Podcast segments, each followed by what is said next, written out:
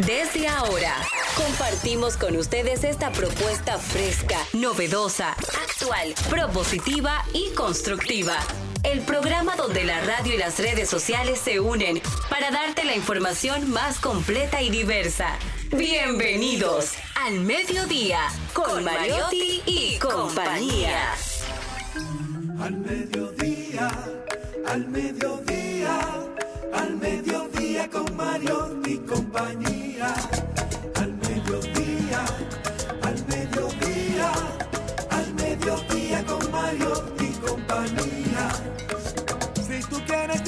De foros alternativos y de twitteros rankeados, este programa es tu amigo. Tu revista meridiana para el talento una vía, para radio y redes variadas y con la canción del día. Al mediodía, al mediodía, al mediodía con Mario y compañía. Al mediodía, al mediodía, al mediodía y compañía. Si tú quieres disfrutar de página para izquierda, en la calle y el hogar, por eso no te lo pierdas. Para que hablemos un poco de salud y nutrición. Vamos allí camino propio de moda y decoración. Al mediodía, al mediodía. Hola, hola, hola, mediodía, saludos, mediodía, sean todos bienvenidos a su espacio preferido, al mediodía con Mariotti y compañía, donde ponemos alas en las palabras para llegar hasta ustedes con información sin sufrición y diversidad divertida. Un servidor, Charlie Mariotti Paz, feliz y agradecido de estar con todos ustedes, de que nos acompañen en- y que nos sintonicen, ¿verdad? En este esfuerzo que hacemos diario por llevarle la mejor información, el mejor contenido. Hoy, 28 de febrero, señores. Se acabó febrero, pasó rápido, ¿eh?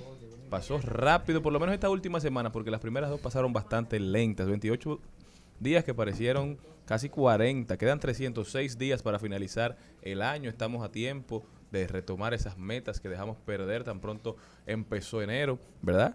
Vamos a tratar de seguir construyendo nuestra mejor versión. Está con nosotros directamente desde la provincia Esmeralda y Olímpica de la Patria, Jenny Aquino. Muy buenas tardes, señores. Gracias por estar en sintonía. Nosotros felices de poder compartir con ustedes una tarde más. Hoy se acabó febrero, pero los que no disfrutaron el carnaval, no lo dejen para el año que viene. El año que viene, vayan, disfruten. Hay que apoyar nuestro carnaval y sobre todo en La Vega. Muy bueno. Yo tuve este fin de semana y lo pasé maravillosamente bien. Lo di todo, bailé. Fui con un grupo de compañeros periodistas que me alegró muchísimo compartir con ellos. Y sobre todo, un carnaval que tenía un par de añitos sin ir y sigue mostrando todavía civismo, muchas caretas. Vi al alfa vegano, mi amor, el alfa, la versión vegana, muy lindo la versión vegana. Tenía unas teticas muy lindas, yo la puse, sí, porque él andaba así con, con, con el pechito abierto. Disculpen, disculpen. Con el pecho abierto y muy bien, muy muy simpático en la, en la tarima de al lado y gracias al alcalde Kelvin de la Cruz que nos invitó al grupo de periodistas que pudimos compartir, Wilkin de la Cruz que estuvo trabajando para que todos nos sintiéramos súper cómodos y sé que lo pasamos súper bien. Hoy es el Día Mundial de las Enfermedades Raras, para que sepan. ¿Por qué? Dependiendo si el año es bisiesto o no, se celebra este día o el 29.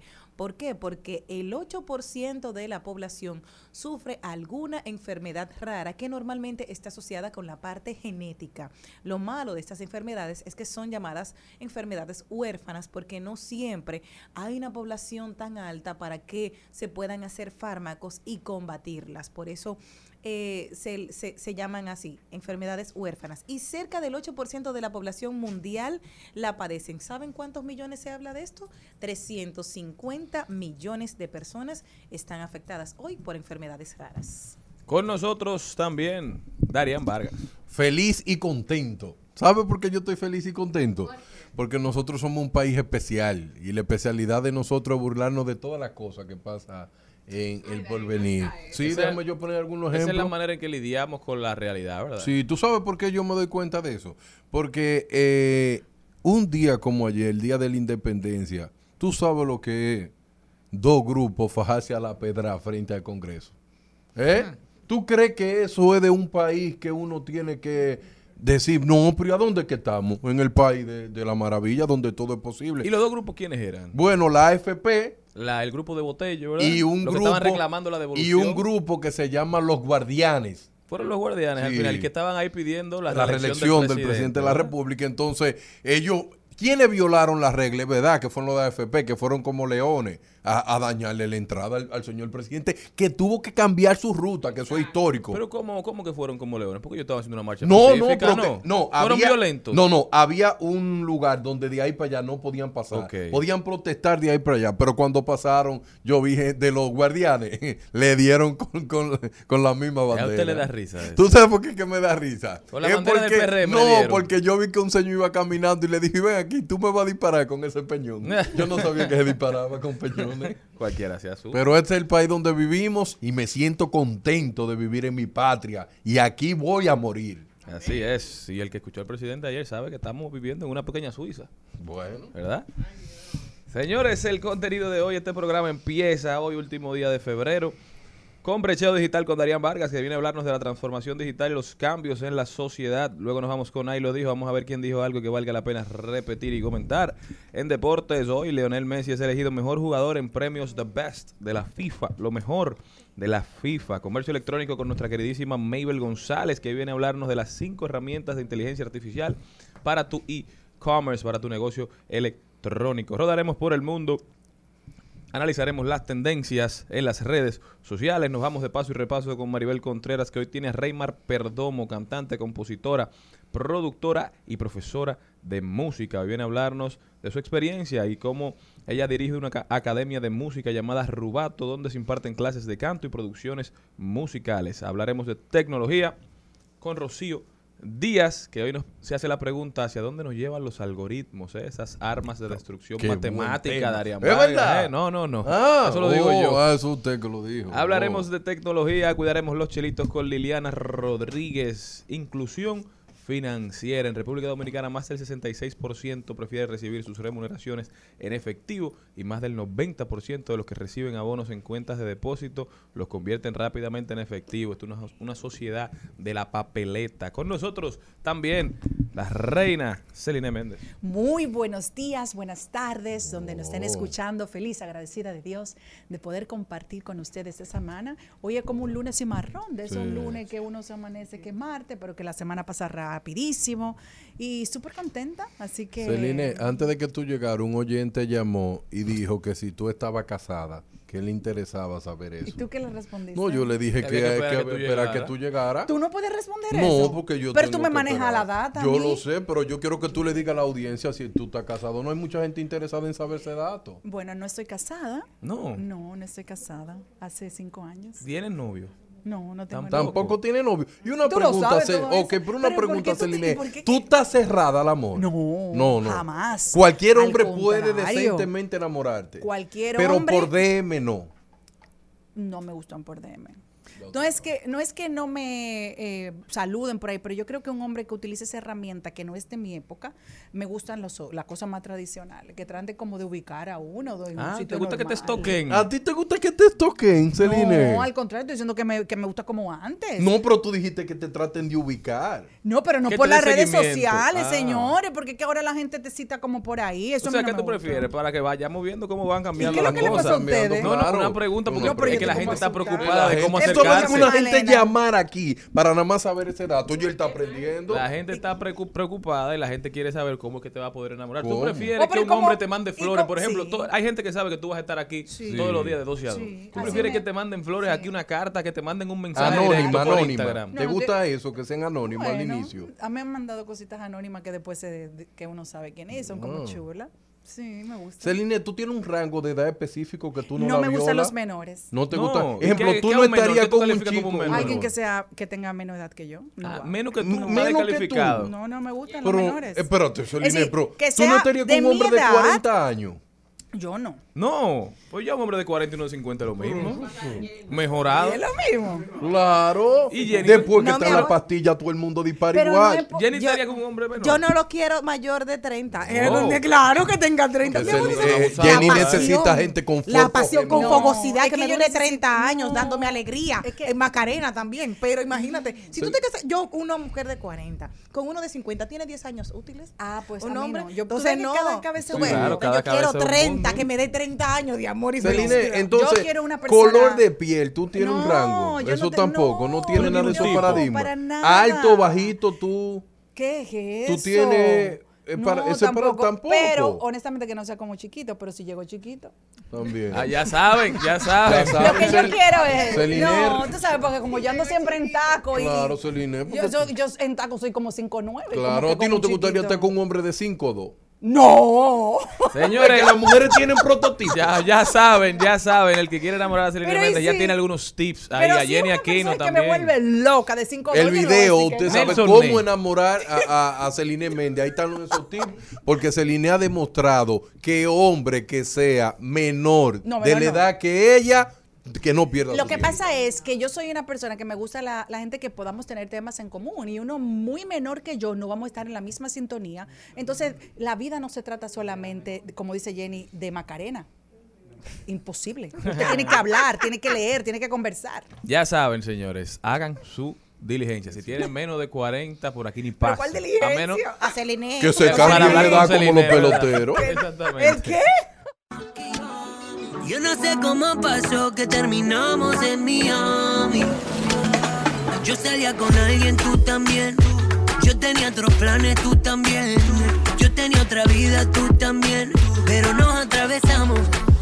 Te pido perdón por haberme tardado. Con Mariotti, con Mariotti y compañía. Te presentamos Brecheo Digital. Brecheo Digital. Ya, está con nosotros el rey de la Big Data, el John Chulhan dominicano, el Yuval Noah Harari Muchas gracias. de Sosúa. Él es Darían Vargas. Específicamente de, de los charamicos. Sí, sí. ¿Y De un, tú nos vas a llevar para de un barrio que se llama La Piedra. Justamente al borde del mar. Así es, que Ya, una vez hubo un ciclón en el año 1998 y la casa de nosotros quedaba tan pegada al mar que decía, se va, se va, se fueron todas menos eso porque la ola le pasaban por arriba. Claro. Eso fue un espectáculo. Eso es, eh, eh, pero este es un tema interesante que tenemos hoy. Vamos a ver, va- ustedes verán acá. Miren, miren cómo ha cambiado la sociedad del siglo XXI. Tú vas a una empresa y tú le dices, por favor, yo quiero comprar X producto. Y tú le dices, "Eh, ¿usted tiene delivery? Y cuando esa persona te dice a ti, no, yo no tengo delivery, de una vez la persona dice, esa empresa está desfasada. Ahí vamos bien. Eh, mira, yo quiero que tú me mandes tu catálogo de venta. ¿Tú tienes una página web? Ah, no, yo no tengo una página web. Esa empresa está desfasada. Mira, eh, yo quiero que tú me mandes tu número de teléfono para yo escribirte por ahí y pedirte un orden. No, yo no, nosotros no recibimos orden por WhatsApp, nosotros recibimos orden es directamente por teléfono. Esa empresa está Desfasada. desfasada completamente. Y el ser humano así es que va midiendo las cosas. Pero vamos un poco más de profundidad, que es la cosa que yo quiero que ustedes entiendan. La transformación digital es una necesidad. Eso no es un invento de que yo hoy estoy aquí de mi filosofía para yo decir que la transformación digital es un buen negocio. A mí me conviene porque yo vivo de eso. Pero al final del día, yo lo que quiero decirle a todas las personas que tienen una pequeña empresa, no importa lo pequeña que sea, tú tienes que tener pequeñas transformaciones digitales, tener redes sociales, tener página web, tener WhatsApp, poder tener chatbot simple que puedan responder mensajes rápidos, igual en tu cuenta de redes sociales en Facebook. ¿Por qué? Porque ya a la persona no le gustan hablar con otro por teléfono, señor Mario Tipaz. La gente lo que quiere es escribirle algo y algo que le responda rápido. Porque no tienen tiempo para eso. Y así las transformaciones digitales van cambiando de una forma vertiginosa. Pero muchas personas se preguntan, pero la transformación digital cambia la forma como es la sociedad. Claro que sí, pues tú tienes que ver como la, la- la parte de la COVID. ¿Cuáles cosas se quedaron? Después que el COVID, ¿verdad? Que sí ha bajado. Por ejemplo, los supermercados siguen manteniendo su delivery, siguen manteniendo su aplicación, no le han bajado a eso. Las compañías de courier comienzan a tener su drive-thru que no lo tenían, donde ya tú puedes pasar a buscar tu paquete sin desmontarte. Eso no estaba y lo siguen aplicando, ¿verdad que sí? Todas esas transformaciones que se van dando es producto de la capacidad que tienen las empresas de utilizar lo digital para sacarle provecho. Por eso que tú ves ahora que lanzaron tantas aplicaciones donde muchas personas ve su paquete, ve dónde está todas las cosas y se sienten ahora mucho más cerca de la realidad. Y por eso todas las empresas necesitan tener transformación digital porque la transformación digital es que te permite tomar decisiones basadas en datos. Porque si tú no tienes una transformación digital, tú no puedes medir lo que pasa en tu empresa. Y yo le voy a poner algunos ejemplos para, pa- para esa empresa que no han aplicado todavía y son gigantes, pero no han aplicado transformación digital pensando en tomar decisiones basadas en datos. Uno de los mayores problemas que hay en este momento es recurso humano de alto nivel. O sea, personas que tienen talentos que son imprescindibles. Y hay muy poco. Y vamos a enfocarnos en el área tecnológica. Muchos programadores, científicos de datos, eh, ingenieros en ciberseguridad, electrónico, etcétera, etcétera, etcétera. Si tú no estudias a esos jóvenes, ¿verdad que así? Se te hace muy difícil retenerlo. No hay una cosa más difícil en el siglo XXI que retener un talento de alto nivel de la generación Z. Esa gente cuando se levantan con los cables cruzados, tú le puedes pagar 150 mil y si no se sienten cómodos en la empresa, se van porque ellos no tienen que ver con eso. No andan en gente. Porque la última encuesta dice que ya ellos no persiguen sueños, es tener empatía con esa empresa y con lo que hacen. Entonces tú necesitas estudiar cómo es tu recurso humano de alto nivel y adaptarlo a estos nuevos tiempos. Señor, una gente de generación Z se levanta diciendo, bueno, yo lo que quiero es un trabajo que me paguen hoy 200 mil pesos. Si no me lo pagan, me voy. Ay, Dios mío. Y ellos son así. ¿Ustedes saben por qué? Porque ellos se prepararon para ser gente como, miren, ustedes saben qué, yo no tengo hijos, yo vivo con mi mamá, he ahorrado mucho dinero, si ustedes no se adaptan a mí, me voy. Y eso es lo que ha armado un caos. Y ese caos es producto de que las empresas tienen que hacer transformación digital, pero pensando en la data para tomar decisión. ¿Verdad que sí? La balanza del poder se ha equilibrado. ¿Por qué? Porque ya no estamos bregando con estos empleados que necesitan de su trabajo para subsistir, para mantener a sus hijos, para mantener su familia. Estamos lidiando con una generación que dura más para mudarse de su casa, que tiene el hotel seguro y que está dispuesto a irse a acostar en su casa si no está Sin conforme. ningún problema. Y dura dos semanas y tres semanas pensando qué va a hacer, qué- dónde va a reorientar su Eh, camino. A veces tú, ¿Me lo dicen o me lo Sí, preguntan? en los años 90 tú veías gente cuando lo llamaba el jefe superior, Temblando. ay, me va a votar, me va a votar. Y ahora cuando llama el jefe superior y ellos entran, lo ¿Qué que lo le dice, qué? ¿qué fue? no, ¿Qué es?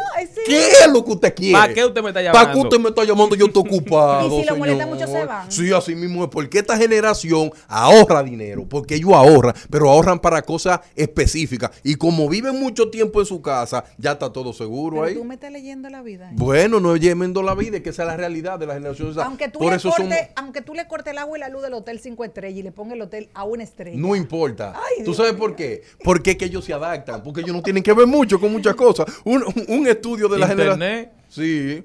comida Y ya, y cama. Y, y si tú no le das la comida, porque tú quieres como que le quiten la comida. Yo encontré el mío haciéndose unos hamburgues esta mañana, el vivo. Él mismo, mira. Sí, porque yo le iba a quitar el hotel y yo digo, vamos a ver. Tú ves. Él mismo ahí estaba. ¿Quiere Señores, son uno? autosuficientes, el mundo cambió, tienen demasiado conocimiento y demasiado acceso a tecnología. Claro, eso es Y verdad. eso no es malo necesariamente. Lo que va, lo que eso implica es que las cosas cambiaron y el mercado laboral tiene que entenderlo también, porque atraer a estos jóvenes no es fácil. No, y sobre todo, tú sabes que lo que más me preocupa de lo que dice Darían, que son muchachitos brillantes, porque académicamente eh, tienen mucha agilidad, sacan buenas notas en su universidad. Entonces, lo que yo le digo, ¿por qué no pueden hacer un híbrido? Como en mi época, yo iba a la universidad y trabajaba. Pues ellos están esperando, el eh, como tú dices, el trabajo que le dé las condiciones que ellos quieran, si no prefieren quedarse en su casa. Así mismo es. Y es uno de los mejores handicaps que están teniendo los problemas ahora mismo grandes empresas. Pero yo lo que quiero decirle, mire, usted tiene que hacer su transformación digital, por ejemplo, en el área de recursos humanos para tú conocer tu personal. Hay muchas personas que son sumamente buenas y el recurso humano no la utiliza bien. Lo estanca. Hay personas que tienen la habilidad de hacer muchas cosas, pero la empresa nada más lo quiere para mover esta botella. Pero como tú no conoces bien cómo, cuáles son sus habilidades, no aplica mucho test, no conoces bien la analítica de ello, entonces esa transformación digital que tú puedes hacer también no puede ser, no está siendo bien utilizada. Ahora bien, la rapidez del siglo XXI. La rapidez del siglo XXI es una de las cosas que está matando a la persona. Cuando tú vas a una empresa o el servicio al cliente no te atiende rápido, tú sientes que es la peor empresa del mundo. Porque la gente quiere transformación digital, quiere que una computadora sea que le responda. ¿Tú me Y entiendes? una generación que está cada vez más acostumbrada a la rapidez. Señores, los niños de ahora no tienen paciencia ni siquiera viendo un video. ¿Por qué? Porque se han criado sin anuncios. Y esos hijos de la gran chapea nunca pudieron tener internet dial-up. Tú sabes lo que tenía internet cuando eso hacía. Y entonces, eso Eso cambio, no, eso no, cambio. que te llamaba tu mamá, ustedes no vivieron eso. Claro, y yo- levantaba el teléfono. Se cayó, claro que lo vivimos. Quiero yo lo viví. llamar por teléfono. Entonces, lo que yo Pero hice- yo viví eso. ¿Tú lo viviste? Claro, yo, tenía internet dial-up. Yo lo primero que hice cuando comencé a trabajar, yo no sé si tú hiciste eso, Jenny, para yo soltarle ese trabajo a mi mamá, me saqué mi teléfono en mi cuarto. Y así hicimos lo ¿Una línea nueva? De que uno empezó a trabajar lo primero que uno invirtió. Pues yo no sabía eso. Sí, pero que lo de- son charlatanes. No, mi amor, es que tú sabes lo que tú hablando por teléfono, que tú te quisieras conectar y llamar a tu mamá. Quiero hacer una llamada. Es el teléfono. Celina, ¿y tú llegaste ella. a usar Messenger entonces? Claro. Y, ya- y, te- y hacías zumbido tú así. ¿Tú te acuerdas de zumbido? ¿Qué es lo que es un video? Ah, pues tú no usaste nunca. eso. Mandaba, eso es como el pin del baby. El pin del BB. Como ¿Tú una- no un- llegaste? Que temblaba para- la Ajá, pantalla. exacto. Entonces, para finalizar, yo... ustedes un intenso, porque si una gente no puede responder para que usted le mande un Ah, eso fue de lo bueno. Y eso. Entonces, mi, mi- mi mensaje final es lo que yo quiero decirle a todo el mundo. La transformación digital ha cambiado la forma de la gente. Si tú no lo atiendes rápido, como la velocidad de Internet, la gente piensa que tú tienes una empresa que no está adecuada. Es que la gente ha cambiado, señor Mariotti Paz. La gente si ve que el video se le frisa dos segundos, dice que Internet del diablo este. Así es. No sirve, ve, esta- esto esta no empresa sirve, no esta sirve, me compañía voy a no cambiar. sirve, me voy a cambiar. Y están en un monte donde no hay tanta celda y ellos quieren tener 5G ahí. Mire, señor y señora, es verdad que la tecnología es buena, pero adáctese a los cambios. Pero al final del día no espere que muchas empresas tengan el servicio como si fuera el Internet. No, y también tienen que adaptarse las empresas porque porque si usted quiere ser competitivo en esta época, usted tiene que ir acorde al mercado. Entonces, se ha demostrado ya que empleados felices son el mejor tipo de empleado. Independientemente de lo que usted le pague, independientemente de lo que lo motive, usted tiene que analizar empleado por empleado. Un departamento de recursos humanos que sepa Que este estudie empleado así mismo y las características. Está motivado intrínsecamente. Ese empleado Claro. lo que quiere es ascender. Él le gustan los puestos. Él quiere ser gerente. El, el otro empleado no, ese quiere que le aumenten el sueldo. Le gusta la educación dejar- continuada, le gusta la certificación. Exactamente. Ese tiene que querer crecer para adentro. Pa' dentro, sí. El otro no. El otro lo que quiere es dinero. Este lo que quiere es que su trabajo impacte positivamente su entorno. Sí, tiene una motivación Eh, eh, trascendental. Este no le gusta trabajar dentro de la empresa, le gusta el campo.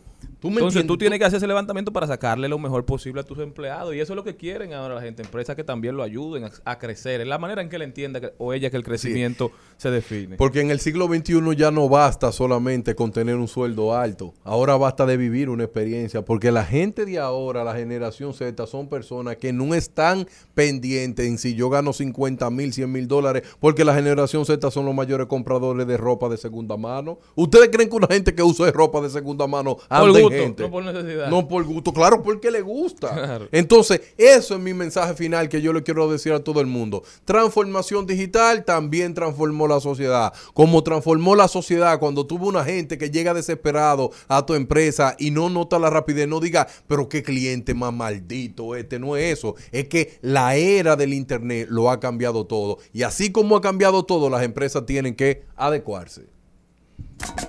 Al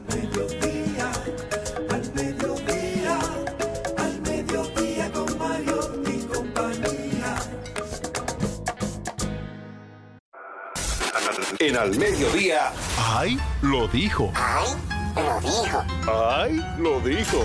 Ay, lo dijo. ¡Ay! Lo dijo. ¡Ay! Tu Lo cuarentena era tu maldita madre de metiche y bochinchera. De metiche y bochinchera. Y quien lo dijo ayer, Día de la Independencia, fue Romeo Santos, precisamente a través de la publicación del video de la suegra que ha generado cierta controversia. Primero, el video tiene a Cecilia García, ¿la vieron? Está sentada en primera, en primera, una de las mujeres emblemáticas, una voz preciosa que aún Una mantiene. Una, sí, Cecilia en faceta, me encantaba su programa porque era una mujer súper versátil. Pues él, Romeo Santos, ayer hacía público su video y este que ha llamado y que la critican, siempre Romeo tiene algo por qué criticarle, pues él escribió lo siguiente, entre muchas cosas favorables, el dominicano se distingue por su jocosidad y creatividad. Otro elemento que nos caracteriza es nuestro humor negro. Y quizás mientras algunos en mi posición se desanimaran a representar es una cultura hermosa, pero en ocasiones difíciles de complacer, yo sigo orgulloso de mis raíces quisqueyanas. Feliz Día de la Independencia y ponía y publicaba el video de la suegra. Saben que ese video, esa canción dice de todo de la madre de su pareja y claro, hay muchas personas que lo cantan con alegría, hay otros que lo cantan solamente moviendo los pies sin poder abrir la boca, pero de que ha llenado y que ha generado, no ha pasado desapercibido, es cierto. De esta producción, volum- Fórmula Volumen 3, eh, este ha sido una de las canciones más famosas realmente a través de las diferentes plataformas digitales. Así que él lo dijo. El presidente fue muy conservador al decir que con el salario mínimo de hoy se pueden consumir más alimentos que en el 2011. La realidad es que si sacamos bien la cuenta, con el salario mínimo de hoy se puede consumir más alimentos que en el 1492 cuando llegaron los españoles. Kelly Acosta. El ese líder. tipo- ese tipo es un genio. Yo lo que pienso es que parece que el presidente tiene mucho que no va al supermercado. Tal vez él no vive al lado de uno como Danilo. Digo yo, pienso. Porque mi amor, cada vez que yo voy al supermercado, lo primero es que voy sin hijos. Señores, no Sí, vaya con porque- su muchacho al supermercado, que ahí es verdad que le duele la cabeza a uno. Y crece la cuenta porque ellos entran cosas. No, y y más tú que tus hijas eh, eh, leen etiqueta. No todos, entonces cada quien tiene como una agenda partida. Ya porque usted está en su casa, hay que comer lo que hay. Nítido. No, señor, y eso ha llamado mucho la atención a la gente, que él trató de ser jocoso con un tema que de verdad no da risa. Sí. Y el alto costo de la vida. en Porque estos la gente lo que le ha dado risa es la palabra pollo, Index, index. que fue tratando de hacer una alusión a un análisis que hicieron en The Economist, el periódico norteamericano de economía, que hacía el, el Big Mac Index, Index. que era, decía como cuánto Big Mac tú podías comprar con el Producto Interno Bruto de, de diferentes países. Y él trató de hacer esa, ese símil, ¿verdad? Pero aquí como que no le dio mucha risa a la gente. porque el nivel de educación ¿Ustedes van al súper los dos? ¿O no? Yo, yo, claro, yo ¿O ustedes mandan a sus esposas? Yo, la, la esposa No, mía lo va compra a por quien cerca, exacto, lo pide por la aplicación. Yo solamente me dedico a pagar. Una Ay, cuenta parodia. pero la realidad es que, que ese no era un tema para hacer chiste. Dime. Cultureando, cultureando en Instagram hizo una alusión a Miguel Cervantes y pone lo siguiente para que sepan, dice, solo espero que después de esta pandemia hayáis aprendido que echar de menos se escribe sin H de una maldita vez. Ah, ¿Cómo que no? Echar la gente le pone echar con H. Como que viene de hacer. Exacto. Es un hecho cuando has eh, hecho de, de- de hacer, de una acción viene con H. Echar, de vaciar algo, es sin H. Entonces es la diferencia y por eso lo ponían en Culturando. Espera, Pero- espero que solo después de esta pandemia hayáis aprendido que echar de menos se escribe sin H. Pero de una maldita ese, vez. ese es muy difícil para alguien que hable nuestra lengua y escriba. Hay otras que son como tan normales y tú escuchar a un ministro que tiene que ver tal vez un poco con, con la educación, con la formación, decir yendo, entonces para uno morirse, porque el echar, tú sabes, como que la gente se turba. Son- mejor cambia el verbo. Si usted no sabe escribir una cosa, señores, quítelo. Busque.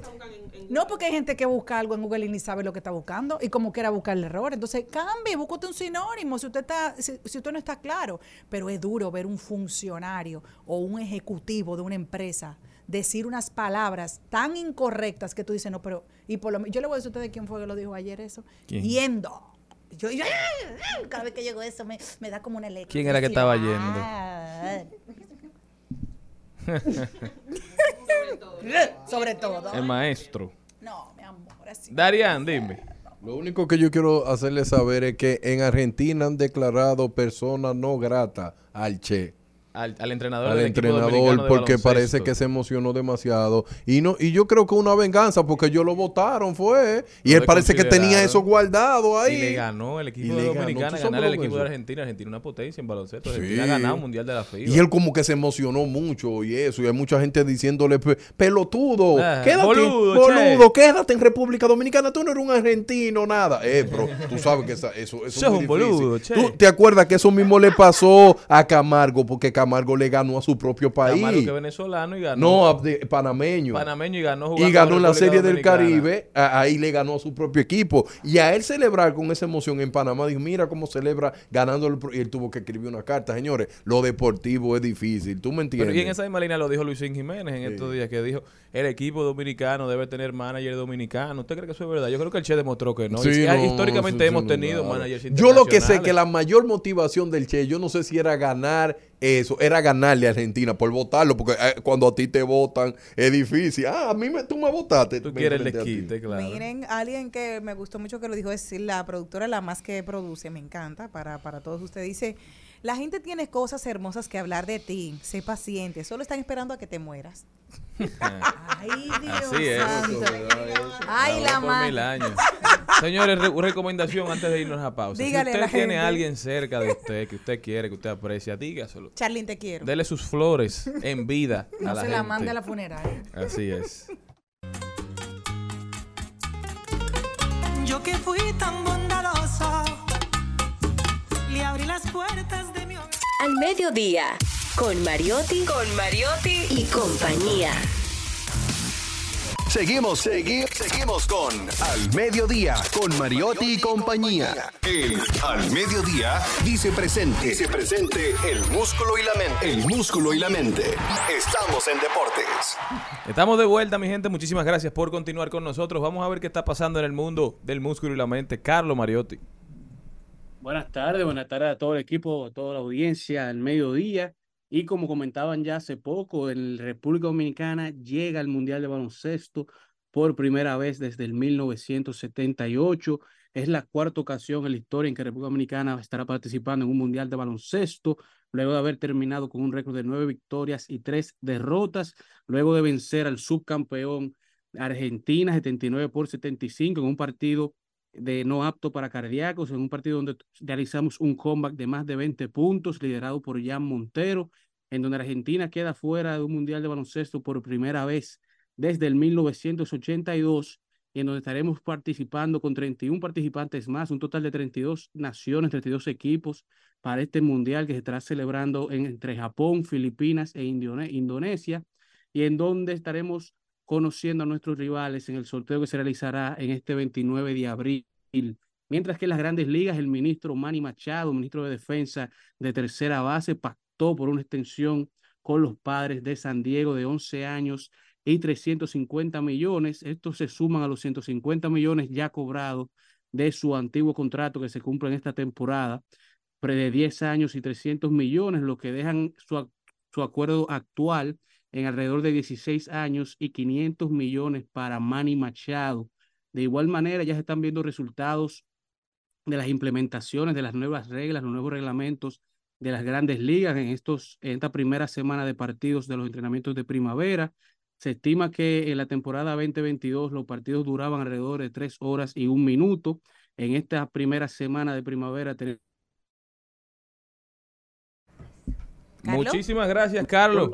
Nosotros continuamos. estima una disminución de 23 minutos en comparación al 2022. Carlos. Dímelo. Ah, ahora sí, porque fue que hubo una pausa que, que pensamos que tú habías concluido y era que se había caído un poco de la, de la, de la transmisión, el internet se había caído, pero perfecto. ¿Tú usted no quiere concluiste? poner 5G. Ah, sí, claro. Mira, pero las, las noticias quedaron la más buen del deporte porque lo hiciste tú, el más buen de los Mariotti. No hay más nada que decir. Al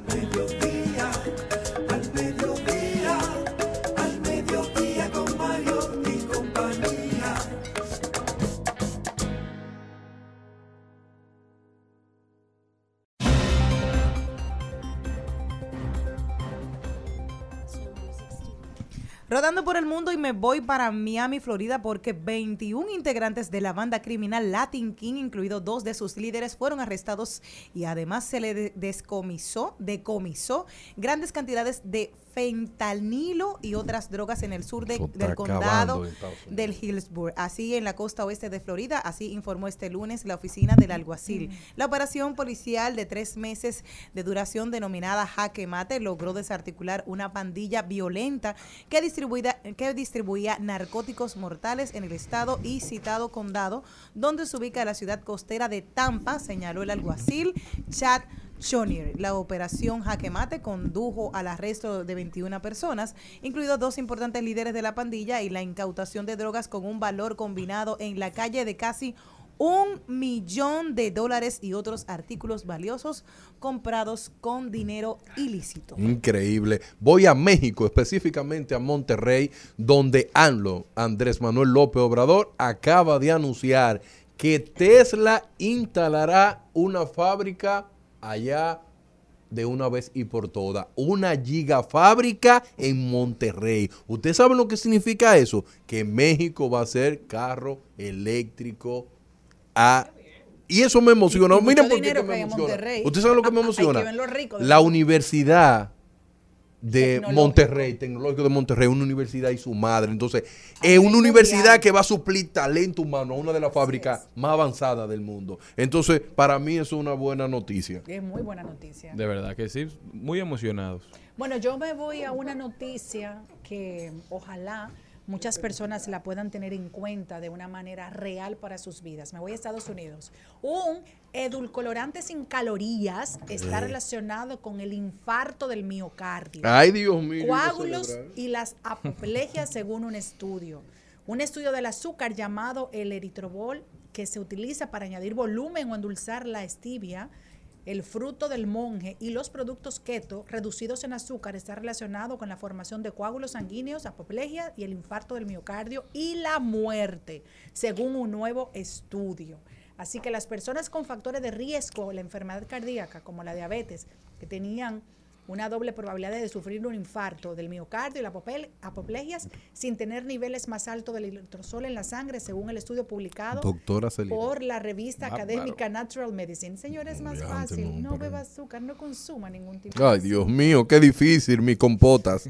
La Casa Blanca dio 30 días a todo el que tenga un teléfono del Estado para, ¿Para que qué? desinstalen Espérate, espérate, ¿cómo a fue? TikTok. Todo el que tenga una 30 días. flota. Uh, Todo el que tenga un teléfono que pertenezca a Estados Unidos, en el gobierno federal, no una persona privada, no. Que No, eh, tú sabes que No, no, no, yo entendí, pero una persona con su flota que es de trabajo, ¿cómo va a estar descargando ese tipo de Ay, pero Oye, oye, oiga, ¡Ay, qué santa! Ay, ¡Ay, manada de una santa! Ay, Dios. ¡Ay, qué hipócrita eres!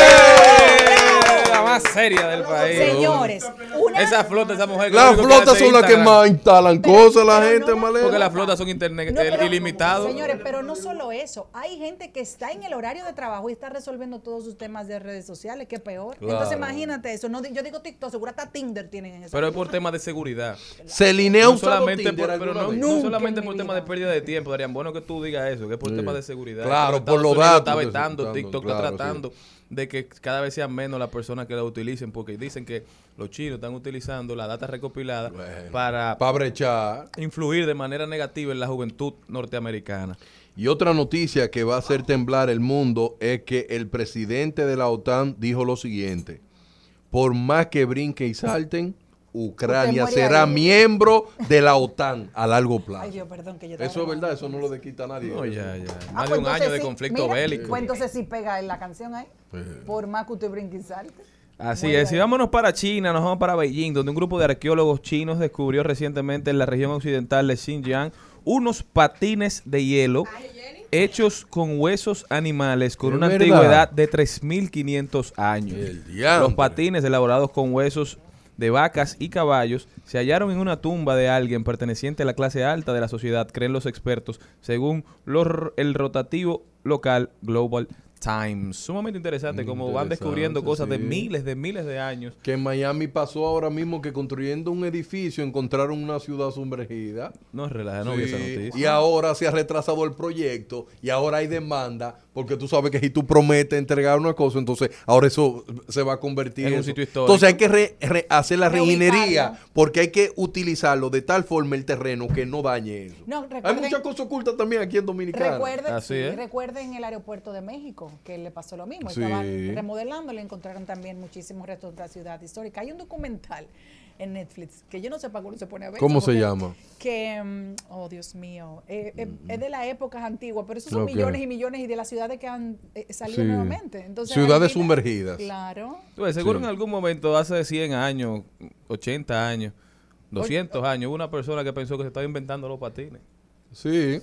Y ya hace 3000. Oye, y seguro, eh, ya eh, habían eh, patines. Entonces, por ese eso, señores, filo no, de- se crea que, no a que usted sabe tanto. llama. Ese, fi- ese filo de esos patines de hueso de vaca debe ser una belleza patinar con eso. Sí, sí, Si me gustaría caes- verte. Si te caes ahí. Tú, eres- tú siendo mi instructor. Señores, ya nos vamos con Mabel González ahora. Al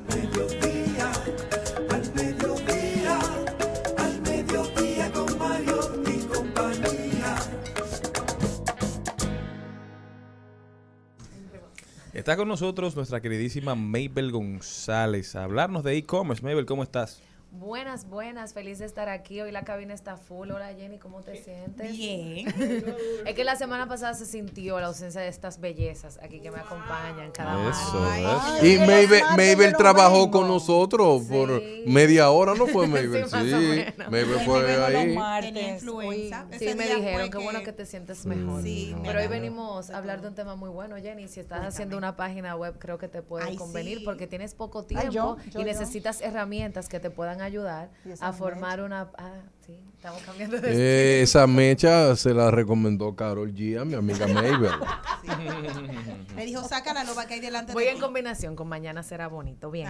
Hoy vamos a hablar de cinco herramientas que van a de inteligencia artificial que permiten a la construcción de un comercio de tu e-commerce de te puede ayudar, que te puede dar una mano. Y la primera es Be Human, B humano.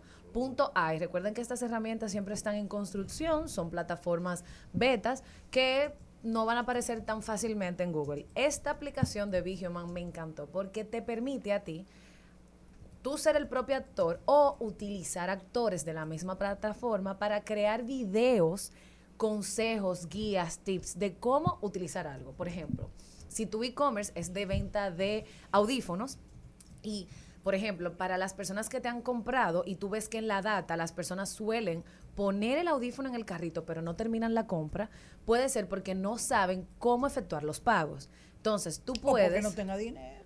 o que no tenga dinero también, pero después. pero lo deja para después o se le complica una parte del proceso de compra. Entonces, tú a través de Human puedes decirle al actor, yo quiero que a esta lista, a esta base de datos, a Juliana, a Luisa, a Diana, tú le hagas un video explicándole cómo concluir una compra en mi página web.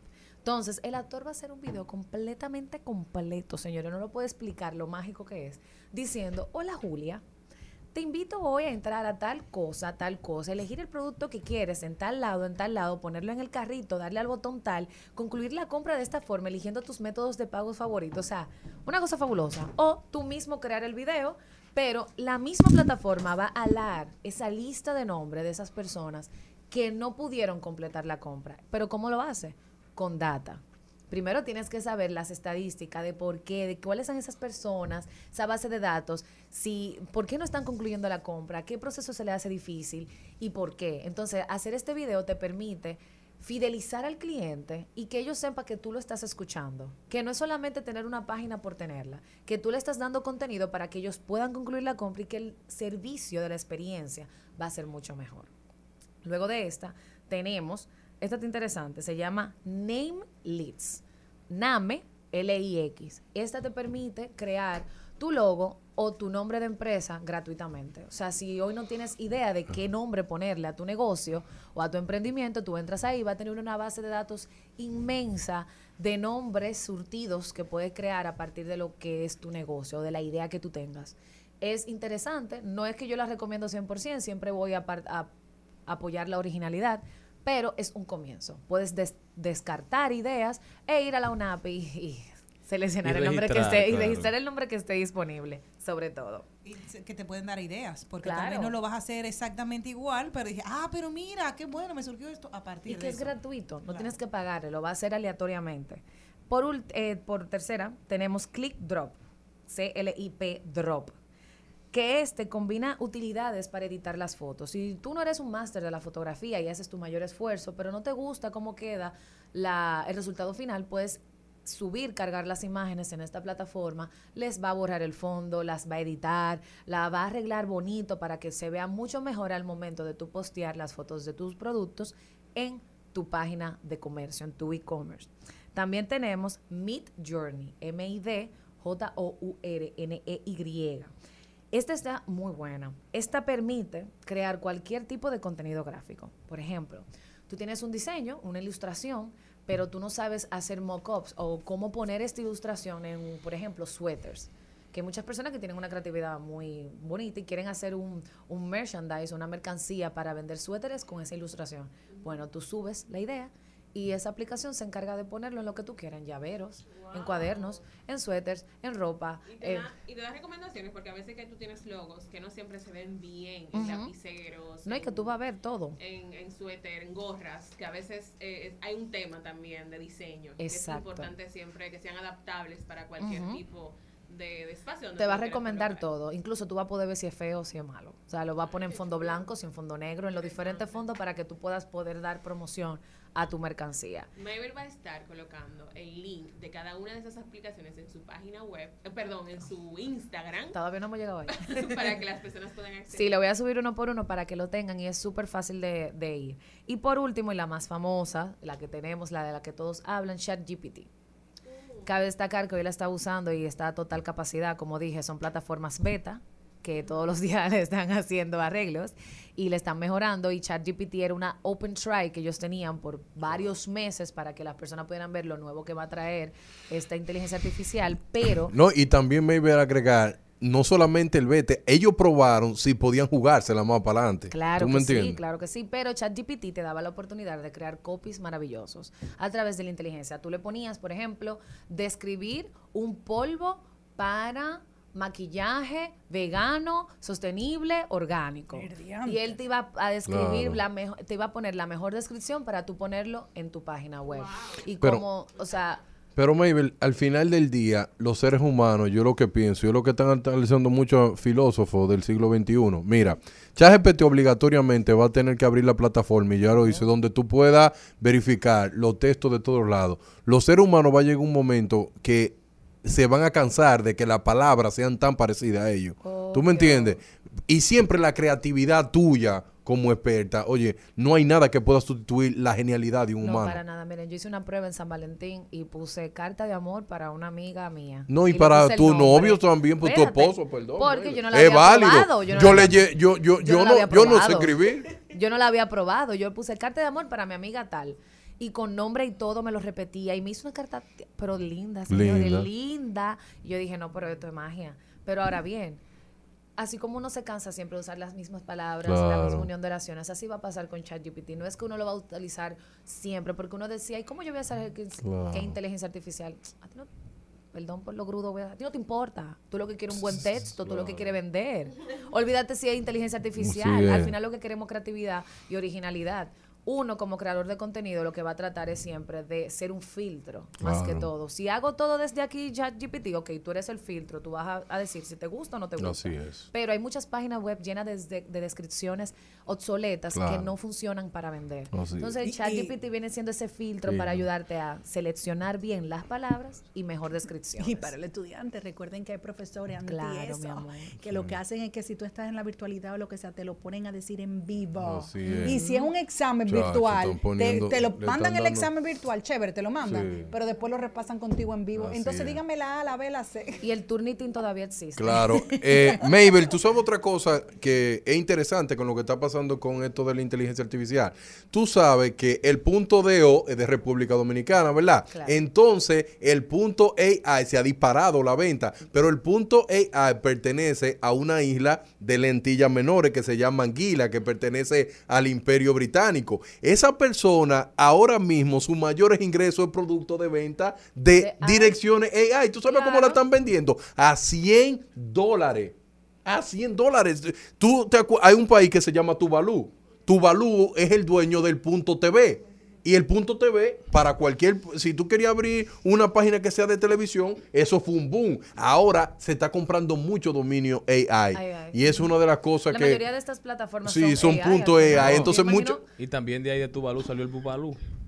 No, pero uno, di- uno diciendo una cosa, uno hablando, no oye, uno hablando con, con Ah, cosas de, decencia y un indecente como Ay, que usted. era mentira. Excúsame, excúsame. Sigan, por favor. En- entonces, Mabel, para llegar ahí es para que tú puedas ver cómo un país que tenía un punto AI que seguro dijo, no, esto no iba a tener sentido y hoy es un boom. Y probablemente le ah, subió en búsquedas, Sí. aumentó en turismo. Claro, porque la porque gente mucha va a querer gente va a decir, "Ay, mira, pero tiene playa más linda, déjame para allá. Anguila Ya, se llama. Tú sabes, entonces ya yo voy a buscarla ahora. y. Aprendiste algo nuevo en este programa. Así es, ese es nuestro fin siempre. Mabel, muy interesante todo lo que nos trae. Yo creo que el, el que está incursionando en esta modalidad de negocio electrónico va a poder aprovechar todas estas herramientas. Quiero saber, Mabel, antes de irnos, que le des una recomendación a esos antisociales, a esos, digamos, enemigos de la era digital y de vender y de a que su negocio le vaya bien y que su negocio prospere a través de A las redes todos esos sociales. perros mentales, dice. Dile a esa gente que si usted está promocionando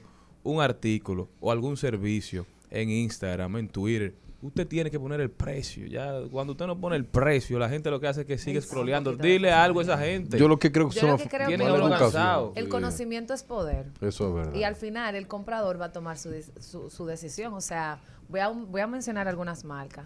Tú vas a Zara y tú vas a Perencejo y tú ves los dos precios del mismo pantalón. Sabemos cuáles son los pantalones. Y tú lo compras en Perencejo digo porque te salió más barato. Al final te salió caro porque no era la misma calidad de la gente de Zara. Entonces al final vas a terminar yendo a Zara a comprar el pantalón con el costo que viste al inicio. Eso Entonces al final quien te va a comprar, te va a comprar. Claro. No importa que lo haya comprado en otro sitio más barato, gastó doble porque lo quería comprar en la primera opción. Entonces pongan sus precios, estamos en la era digital, digital ya no vamos para atrás. O sea, ya no hay vuelta atrás. El vamos a continuar evolucionando, van a haber más páginas web, se, ha crea, se, han, eh, se ha invertido dinero en esto, se van a seguir creando y vamos a seguir aumentando en digital. Mabel, hay, hay un libro que escribió Byung-Chul Han que se llama La Sociedad de la Transparencia. ¿Tú sabes qué dice Byung-Chul Han en La Sociedad de la Transparencia? Dice que mientras más orgánico tú eres, aunque tú seas un rastrero, un vulgar, pero si tú lo dices con, como, con sinceridad, que tú dices, mire, Este soy yo, y esto este es lo soy que yo hay. y esto es lo que soy. ¿Tú sabes qué dice la Byung-Chul Han? Que la gente valora ese tipo de gente. Y eso es lo que hay que hacer. Que si usted vende pastelitos y los pastelitos suyos son a 500, véndalo a 500. Eso no son problemas de nadie. No es libre Cada vez que yo veo una publicación y abajo Al veo los comentarios llenos de precios, precios. Al Eso- final estás Eso complicado. me tiene cansado a mí. Sí. Que, que ponen los precios. la Y también preguntan, ¿no? es que hay gente con problemas. Sí, Al final excepciones estás complicando el servi- la experiencia del servicio al cliente. ¿Por qué? No pones el precio, te van a llenar el DIEN. Te vas a estar quejando. Ay, mi DIEN no se calla. Sí, pero ¿cuáles son la mayor cantidad de preguntas? ¿Qué precio ¿Cuánto tiene el artículo? Perdiendo el ¿Cuánto es tiempo con eso, ¿Tú ¿eh? me entiendes? Tú sabes más fatales. No DM. Ni que escríbame por No, WhatsApp. escríbeme por WhatsApp. El peor error. Peor error. Para yo comprarte a ti. Oye. Claro. Señores, ya estamos en lo digital. Active todos sus chats: Messenger, Facebook, Instagram, WhatsApp. Todo el mundo le va a escribir por donde sea Ya. para ¿Quién tener información. era fácil? Y Mabel, ¿cómo se pueden comunicar contigo con tanta belleza que tú hablas? Ay, qué bonito. ¿Eh? Ay, a través tú. de, Casada, Mabel, de mi perfil M-A-Y-B-E-W-L González. Ahí estaré subiendo todos los links. Estén atentos a mis redes en el día de hoy y también seguir la página de Al Mediodía Radio. Claro para que, que ahí es de puede estar tu usuario informaciones. para que no se aprende y le dan clic. Y Mabel Approved, ¿qué ha pasado con Ay, Mabel Mabel Approved? Es que Mabel ahora mismo no puede comer patelitos porque está haciendo ejercicio con su esposo. Mm. Entonces está haciendo de todo tipo de ejercicios, privados y públicos. Pero el no tiene que ser necesariamente de comida. Volveremos. Volveremos. Sí. Volveremos. Volveremos. Volveremos y los que están se van. Volveremos. Al mediodía, al mediodía, al mediodía con Mario y compañía. En Al Mediodía es bueno recibir buenas noticias. Es bueno recibir buenas noticias con Mariotti y compañía. Señores, yo quiero revelarle al mundo una de las mejores noticias que yo he podido escuchar en el mundo tecnológico. Y es que una de las cosas que más le preocupa siempre al ser humano es tener la oportunidad de tener información gratuita y aprender de forma gratuita. Y Udemy es una página que se dedica a educar personas. Y Udemy decidió que los países del tercer mundo, que tú demuestres que no puedas pagar un curso para tú aprender cualquier tipo de habilidad tecnológica, ellos lo van a asumir totalmente gratis. Señor, aproveche la oportunidad. Un curso en Udemy cuesta 100 dólares, 150, hay de 20 dólares, pero los de más alto nivel son costosísimos. Entonces, lo interesante de esto es que estas plataformas te dan el curso de una universidad norteamericana, el curso por el que muchos jóvenes están pagando ahora mismo, te lo dan de manera gratuita. Para tú acceder a un título, es decir, para que te den un certificado que avala que tú pasaste ese curso, a veces hay que pagar, así como dice Darían. Cuando uno está buscando trabajo, cuando uno quiere poner cosas en su currículo, lo ideal es tener algo que avale la información que tú pones. Claro. Entonces, eso es lo interesante de esto que está haciendo Udemy en Internet. Usted puede entrar ahí y de manera gratuita acceder a muchísimo conocimiento. Y hay cursos de todo, de, De todo. todo. tipo de cursos, todo lo que usted No, quiera saber. Señores, hay un curso que yo di cómo doblar el papel de baño y cómo limpiarse. Y yo aprendí mucho porque yo no sabía que para limpiarse hay un- un- una técnica. ¿Ustedes no han visto la técnica? Ay, pues, sí, el papel y todo. No, no es muy bien. Es que me sorprendió que ese curso tiene, eh, aproximadamente lo vi, tiene te dan un 10, certificado, 10 por millones de personas que vieron el curso de cómo usted, no, es un curso de tres horas, es un curso cómo se utilizar la técnica, si tú eres zurdo, cómo debe de Eso hacerlo, está, oye, eso y está, si eres como, eso está como. Cortázar en De Cronopios y Famas, que te explica cómo Maribel, subir no es escalera, lo mismo, Te explica eh, cómo no mirar el la reloj. mujer, la mujer tiene que tener una técnica especial. Ah, tú sabes cómo es el No, dinero. pero yo no voy a decirlo por aquí, eso me lo- que vayan a su médico.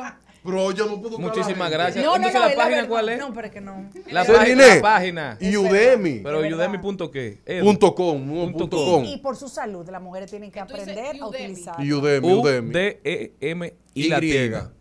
Entonces yo lo que quiero decirle a la gente, que cualquier cosa simple tú haces dinero, porque ellos se quedan con el 30% del dinero y tú con el 70%. Tú eres que le pone el precio al curso. Imagínate, Maribel, que tú quieras un curso de cómo crear poesía. Alguien quiere tomarlo, el curso. Tú lo grabas una sola vez y lo dejas ahí. Eso te va a generar dinero. Hazlo, Maribel. Ah, lo voy a hacer. En Está el, caso, bien. en el caso del papel higiénico, lo que pasa es que los También tú. líderes, espérate, los líderes lo, lo ponen de una manera y las personas que van a ser subordinadas de otra. Entonces incluso te enseñan cómo colocar el papel. Es verdad. Sí. Mira, dejen de perder tiempo O sea que, que, en que- que esa parte no la dieron. en No el- la dieron en ese Ay, curso. esa yo.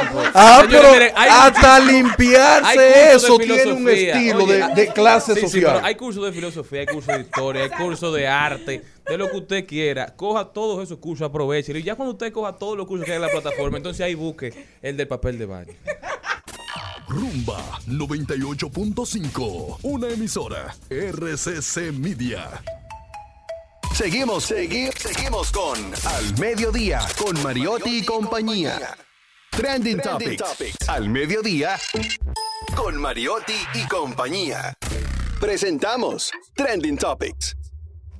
Arrancamos con Trending Topic y uno de los temas que se ha estado hablando el día de hoy es la agresión que sufrió el DJ Adoni en Madrid ayer luego de terminar una fiesta Oh. que lo dijo incluso, dijo, señores, no somos delincuentes. Los dominicanos no somos delincuentes. Incluso enseñó que tenía lacerado uno de sus dedos por la policía madrileña que dijo que simplemente los dominicanos, dice, el parte de su equipo también fue detenido y encontraron este altercado, el que estaba llevando alegría a los dominicanos residentes en España y dijo, señores, eh, díganle a la policía que le baje un 2 porque realmente nosotros no somos delincuentes. Fue muy, fue, se le veía el- la, la, la, la laceración, o sea, tenía una cortada en el, en el, en el dedo pulgar y él mostró y dijo, así no, la policía, así no, a través de sus redes sociales ha hecho esta denuncia y muchas personas se han hecho eco. Recuerden que los dominicanos siempre disfrutamos mucho más, dice él, ustedes pueden tomar, ustedes pueden bailar y nosotros con eso no estamos haciendo daño a nadie. El dominicano siempre va a expresar su dominicanidad, su alegría y, y lo hacía lamentable este hecho que, que DJ Adoni fue a trabajar, le fue muy bien, el éxito de la noche fue maravilloso, pero la policía, incluso cuando lo sacaron, tuvieron que esconderlo y había hasta un helicóptero para ver DJ Adoni, que dijo, él, es increíble, yo no soy delincuente y pasaba esto. O sea que esta denuncia el día de hoy es una de las tendencias. En, en un país donde estos tres nombres sean tendencia, es para que de una vez la tierra tiemble. En un país donde Alexandra, Mozart y Dalisa estén como trending topic, es una cosa que a mí... ¿Todavía se está hablando de eso? No, no, No, pero es que eso no, no, no, entiendo. no, eso no, no, no. eso- No es que, eh, to- la mayoría de las tendencias son de ellos, no es que eh, se esté hablando de ella, es que ayer dieron contenido nuevo como la productora. Ella estuvo en una entrevista con Alexandra, con Santiago, porque en el fin de semana, tú sabes que esa gente hacen...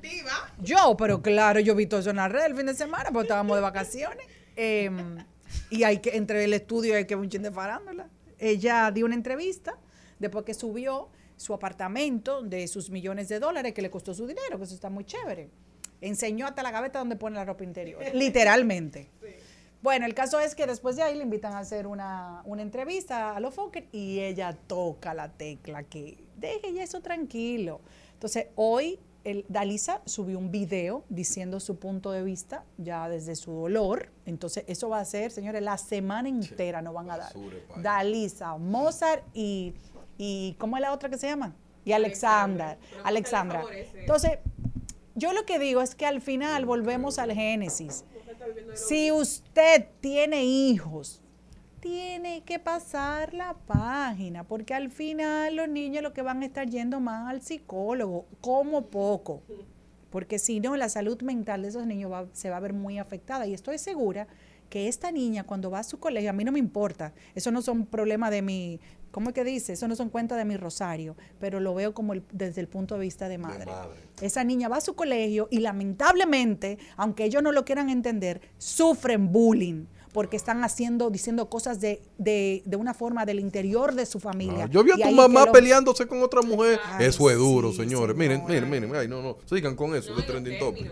Señores, también es ley, di- es tendencia Disney, porque Ron DeSantis, el gobernador de la Florida, fin. firma la ley que pone fin al reino de Disney, así se ha dicho. Hace unos meses, hace quizás un año ya. Los niños. El gigante del entretenimiento se declaró en contra de la polémica política de Ron DeSantis, no digas gay, es decir, que no dijeran la palabra.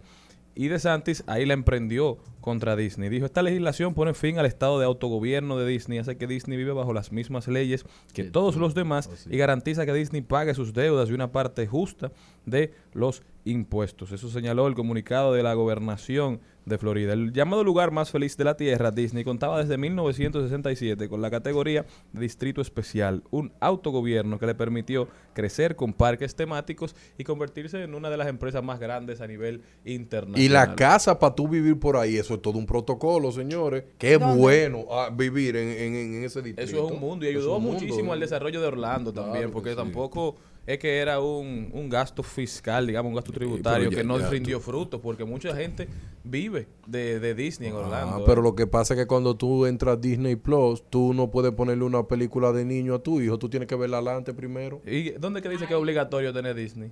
¿Eh? ¿Dónde dice que es obligatorio tener Disney Plus? Eh, eh, se- seguimos. no, no hay que bajarlo. Bueno, ot- ot- otra tendencia es Ana Gabriel. Ay, sí. Me encanta. Ay, Le di en Ana un boche. Gabriel. Ana Gabriel se puso a, Habla de cosas que no a debe. hablar en contra de López Obrador en un concierto en Los Sí, Ángeles. porque eso de política. Y no le salió bien porque el público que estaba ahí apoya a López Obrador y le han dado la mayor abucheada de la historia. Al genio de tanto, AMLO. Tanto, tanto, tanto que Tuvo que dejar de cantar. tuvo que dejar de cantar, pidió excusa.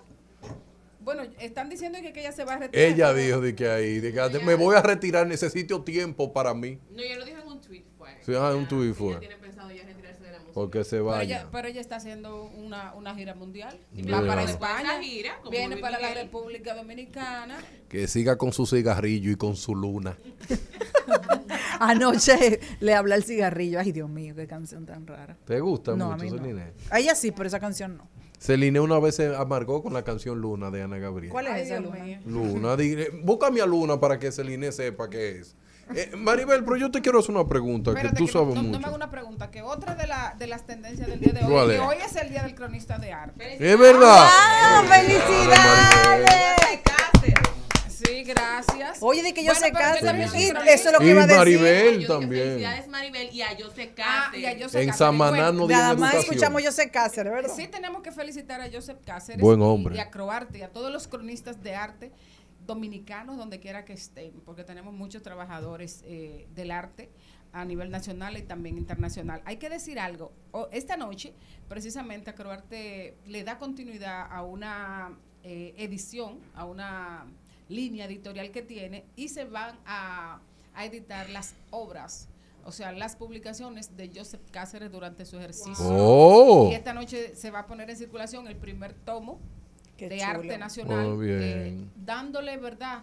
Eh, qué bueno que lo dijiste, dándole, eh, resa- resaltando el valor de Joseph Cáceres, uno de, una de las plumas más finas que tiene el Y país. su blog me Y gusta. además que, que es un, un- un hombre que ha hecho ejercicio del criterio, con, con formación, sabiendo escribir, eh, sabiendo hacer su trabajo y, y convirtió convirtió a la revista Galería en, en, en un en uno de, los de los suplementos de mayor lectoría que ha tenido la historia, no solo de la farándula, sino de cualquier otro contenido. verdad. ¿Por qué? Por su, por su visión. Eh, cuéntame, querida. Quiero aprovechar la ocasión también para felicitar, pero mandarle una pronta recuperación a uno de los expresidentes de Acroarte también, que es Fausto Polanco, Ay, que Dios, está, lo estuvo en cuidados intensivos, no sé si ya salió, pero que Dios le mande eh, mucha salud y sobre todo que pueda ya reincorporarse nuevamente a su trabajo. Así es. Bueno, un abrazo grande para Fausto. Lo hemos estado llamando también. Queremos, eh, estaba pidiendo precisamente el teléfono de Evelyn, su esposa, para tener un, un, un panorama más claro de la, de la situación. Y bueno, el abrazo a los cronistas. Estamos trabajando ahora con relación a Premio Soberano 2023. Y, y esta noche celebramos junto a Arte Nacional con Joseph. Mira que bien, entonces ahora vamos a poner la canción que amargó una vez a Celine.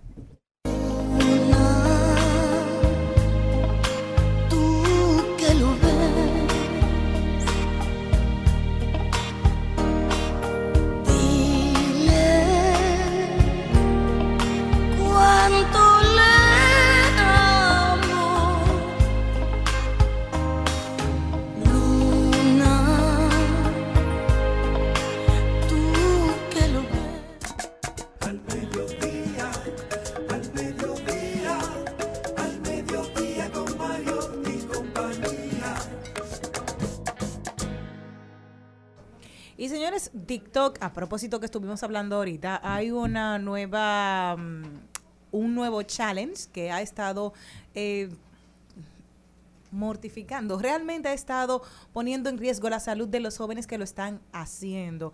Ahí se llama One Chip Challenge, que es una papita frita muy picante. Para que usted tenga una idea, tiene 400, la concentración del picante de 400 veces de un jalapeño. Y una jovencita eh, comenzó, dijo, no es tan picante, comenzó y se lo comió. La jovencita identificada como Ángela Trujillo se unió a este reto y su video se viralizó porque es lo que estamos haciendo. Todo el mundo quiere ser famoso. Fue más de 20 millones de reproducciones en la plataforma de TikTok, pero luego de ella comerlo tuvo que terminar en el hospital por la por la gravedad de esta papita frita, por la concentración, que son de unas marcas llamadas Paki y siempre se le han dicho que hay que tomar eh, hay que tomar las medidas. Dice, no, cuando las jóvenes realizan este tipo de challenge, no pueden beber agua y no pueden tomar ningún tipo de líquido o alimento eh, luego de, de- de consumirla para este challenge. Y la niña terminó en el hospital con un fuerte dolor en el estómago. El video se observa a Trujillo comer la patata de la marca Paki con un texto que decía, no está mala, pero pica, mientras se comió la patata en solo dos bocados. Este audiovisual, como les dije, alcanzó 20 millones de reproducciones. ¿Y qué estamos haciendo? Reproducir eh, te- texto para las redes sociales, reproducir videos, hacer los challenges solamente para viralizarnos, para hacernos conocidos, pero poniendo en riesgo nuestra salud. Esta jovencita, los expertos han advertido sobre eh, la peligrosidad de consumir un producto tan picante como las patatas de la marca Spaki.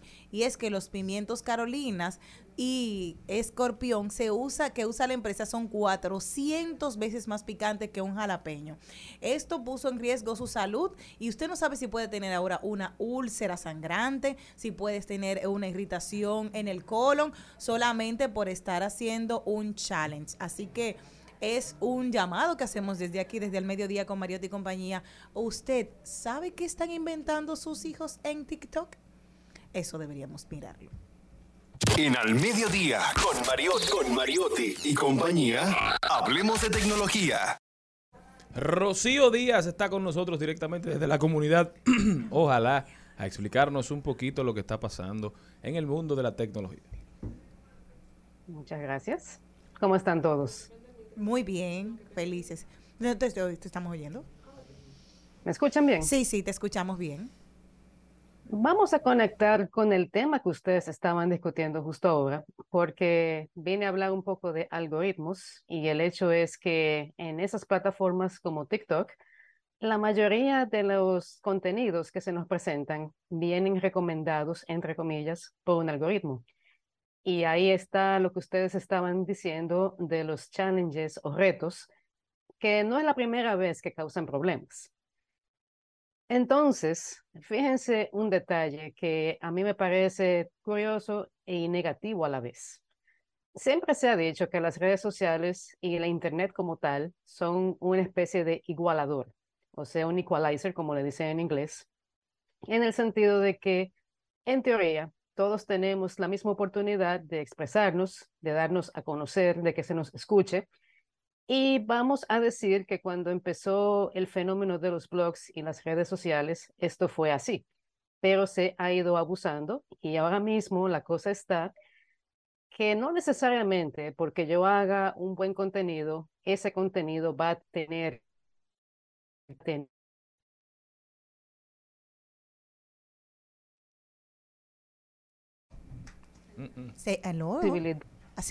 eh, Rocío, estamos teniendo algunas dificultades técnicas y te estamos perdiendo, por favor. Ahora continúa. No te escuchamos. Ahora, ahora sí. Es que está. Vamos a, a quitar el, el- la cámara a ver si podemos escucharte mejor porque se nos pierde tu mensaje. Ok, Ajá. me avisan, Sí, me avisan. ok. Ahora sí, continúa, por favor. Pues bien, comentaba que desafortunadamente yo hacer un buen contenido no necesariamente significa que yo voy a tener seguidores, que voy a tener visibilidad o que voy a generar buenos números de participación y de interacción, sino todo lo contrario. Mientras más disparatoso y más vacío sea mi contenido, mayor la posibilidad de que eso tenga algún éxito en los parámetros que ya mencioné de visibilidad e interacciones. Entonces, pongan, pongo un ejemplo muy sencillo. Yo me dedico al tema de tecnología y no me quejo del tipo de visibilidad que tengo ni de la participación que he logrado, pero lo que veo es, si yo hubiese empezado con una página de chismes o de controversias o de desinformación, los resultados probablemente fueran muy diferentes y eso es una pena. Y podemos ver el efecto de los algoritmos, que para mí es negativo. Cada vez que entramos a Instagram, hacemos una búsqueda y se nos presentan una serie de cuentas o de contenidos que no necesariamente están alineados a nuestras preferencias o gustos. Y en YouTube pasa igual. Yo, por ejemplo, no consumo música urbana. Sin embargo, cuando entro a YouTube, lo primero que me sale como recomendación del propio YouTube es la última canción del artista que esté pegado en ese género en ese momento. Entonces, es como una forma de forzar a que se consuman contenidos que no necesariamente te van a aportar nada, pero que están de moda porque así lo ha decidido quizás una mayoría de público y eso se refleja en algoritmos. Y eso cae con el mismo tema que hablaban ustedes de los retos en TikTok. Los retos de TikTok. Exacto, lo que ustedes estaban comentando. Exactamente, del que ahora mismo es una peligrosidad. O sea, son muchos los jóvenes que están haciéndolo y no es la única vez. Hemos visto niños que se han eh, suicidado accidentalmente con esto y eso es una preocupación total. Y fíjense, ese fenómeno no es nuevo. Si ustedes se ponen a revisar el historial, es bastante amplio porque ha habido reto de la canela, que bastante peligroso porque la canela es sumamente seca y si tú consumes o ingieres una cantidad, una cucharada, por ejemplo, fácilmente que te puede dar un ataque de tos y te puedes ahogar. Ha habido retos así de peligrosos. Había También uno que era hubo- que el sueño, que tú trataban como de desmayar a los jóvenes y ellos se, se iban hacia atrás desmayados por, por la falta de aire. Te digo que han sido varios los que han hecho súper peligrosos, que era como, ¿dónde están tus hijos? ¿Qué están inventando con TikTok? ¿Por qué hacer un Entonces, challenge? Entonces, yo les digo algo, ya aquí hay un tema donde los padres tienen que intervenir. No es simplemente darle al hijo una tableta, un teléfono, entretente ahí, porque la, la triste realidad es que ni siquiera en YouTube, que tiene un supuesto canal dedicado para niños, se está exento de ese tipo de peligros. YouTube es un buen caso para hablarlo porque en varias ocasiones ha habido problemas de que en ese canal que supuestamente es para niños y donde supuestamente no puede entrar nada que sea de pornografía o de violencia, a cada rato se denuncia que de alguna manera u otra alguien viola sus parámetros y entra con ese tipo de contenidos y eso es un verdadero peligro. Sí, Rocío, Entonces, hemos visto también eso. En el caso de, de eso que tú dices de YouTube, hace un tiempo la madre, había una madre que hizo una denuncia a través de TikTok y dijo, no puedo hablar porque me, me, me no puedo decirlo en voz alta porque me censuran el video. Entonces, cada vez que decía había, no por, decía para que supieran que era, lo que había era porno realmente. Entonces, ya iba cambiando ciertas palabras que ya todo el mundo lo va conociendo y que el algoritmo no le identifica para ya decir de que cómo decir de cómo autocomplacerme con tres años. Y ya tú sabes lo que significa eso. Entonces, Claro. son de las cosas en el canal de YouTube que ella estaba de- diciendo que, que estaban haciendo. Entonces, es la, la problemática que existe, que en el contenido exclusivo de niños están teniendo ese tipo de contenido. Ay, ¿Cómo, ¿Qué pueden hacer los padres? Estoy grave. Miren, lamentablemente no hay mucho que hacer, solamente la vigilancia habitual. O sea, vamos a decir, la solución a este problema moderno es una solución antigua, por así decirlo, una tradicional. Simplemente es mantener el ojo puesto en lo que están haciendo los hijos. Eso suena más difícil de lo que pudiera ser, porque la gente te puede decir, bueno, pero yo no tengo tanto tiempo, tengo mucho trabajo, muchos compromisos. Pero al final del día, eh, yo creo que es mejor prevenir y no lamentar. Y en el caso de la tecnología, hay poco que podamos hacer para adelantarnos a lo, a lo que ella hace. Porque fíjate cómo tú das un ejemplo. La manera en que se engaña a esos parámetros o esas políticas es cambiando letras específicas y estratégicas en una palabra. Y lo mismo ocurre en Twitter, ocurre en Facebook y ocurre en otras plataformas, que la gente se las ingenia para usar palabras que normalmente estarían prohibidas o censuradas. Y con una cosa tan simple como cambiar una letra o simplemente eliminar una letra, ya con eso tienen para entrar. Entonces es muy difícil. Este es un mundo sumamente truculento y como digo, hay poca cosa que podamos hacer nosotros para adelantarnos a ese tipo de cosas, porque la gente, al parecer, tiene algún gen de la maldad o algo. Fíjense que cada tecnología que sale nueva puede ser la mejor tecnología del mundo, hecha con la mejor intención, y alguien viene siempre y le busca la vuelta para darle un uso indebido. Entonces, hay un problema que es a ese nivel y es un poco, un poco difícil de prever. Bueno, ahí está la recomendación de nuestra experta tecnológica, nuestra querida Rocío Díaz, que habló precisamente de que había un, un anuncio para nosotros lo que tenemos ya 40, que decía, ¿sabes dónde están tus hijos? Yo creo que es la, la mejor pregunta que hacer ahora mismo es, ¿sabes qué están viendo y escuchando tus hijos?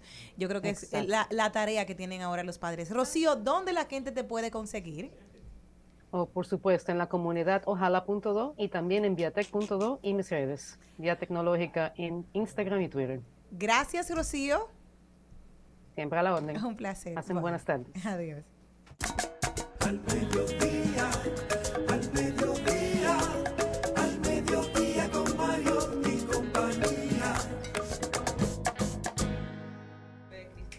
Bueno, señores, este fin de semana estuvo fuerte, en, no, solo, no solo en la capital, sino en el resto del país. Yo estuve acompañando a un grupo eh, grande de animadores del, eh, del carnaval, ¿Yo del desfile, domingo? del desfile de carnaval de Santo Domingo, Distrito Nacional. en el que la verdad fue una tarde maravillosa. Estaba con Michael Miguel, estaba con Georgie Rodríguez, estaba con Correa. Pero Finolis. y, la verdad que fue un- un- una tarde maravillosa ver cómo el público, cómo lo- la familia dominicana se, se disfruta su carnaval, ver cuánta creatividad, cuánto, cuánto color, cuánta pasión le, le ponen los barrios de Santo Domingo a, este, a este carnaval. Es, es algo verdaderamente maravilloso. Una, unas eh, apuestas de... Lo, Villacón la verdad que, que se las trae, porque mira, Villa María, Villa Consuelo, Villa Agrícolas. Villa, No, Villa Mella per- pertenece al norte. Ajá. Villa Eh, tienen verdaderamente eh, una- unas apuestas increíbles por el carnaval. Hay una pasión por el carnaval, por la fiesta de la identidad. Y algo que me gustó muchísimo fue la cantidad de jóvenes y de niños participando en el carnaval. Inclusive comparsas completas de carnaval. Y también hay que, hay que decirlo, que hubo mucha dramatización, como que hubo un carnaval con mucha conciencia, conciencia de origen, eh, de identidad histórica. Eh, estuvo, por supuesto, en- en- encabezado por la alcaldesa Carolina Mejía, pero también estuvo ahí doña Milagros Ortiz Vos y una organización maravillosa de Dagoberto, de, de Dagoberto eh, Tejeda Ortiz, quien junto también con Milagros y, y iniciaron este, este desfile de carnaval en Santo Domingo eh, en el 1984. Aunque el carnaval de la capital es el más viejo de América, porque fue el, el primero fue en el 1520. Desde el 1520 tenemos carnaval en la República Dominicana. Ayer también era el, serie, el, el cierre de Baní y de la mayoría de las provincias. Y entonces el próximo 5 de marzo tenemos carnaval por un tubo porque todas las provincias vienen a la capital para el gran desfile de carnaval. A otro que le fue súper bien este fin de semana fue a Jorge Drexler, que ha conectado maravillosamente con, con la juventud. Yo nunca lo pensé porque yo soy seguidora de Jorge Drexler. Desde el 1995 compré su primer disco y desde entonces uno de mis santos artistas y cantantes. Tanto para mí. Es que yo no sé disimular, ni mis ojos pueden aguantar cuando veo en los brazos de otro lo que tanto soñé.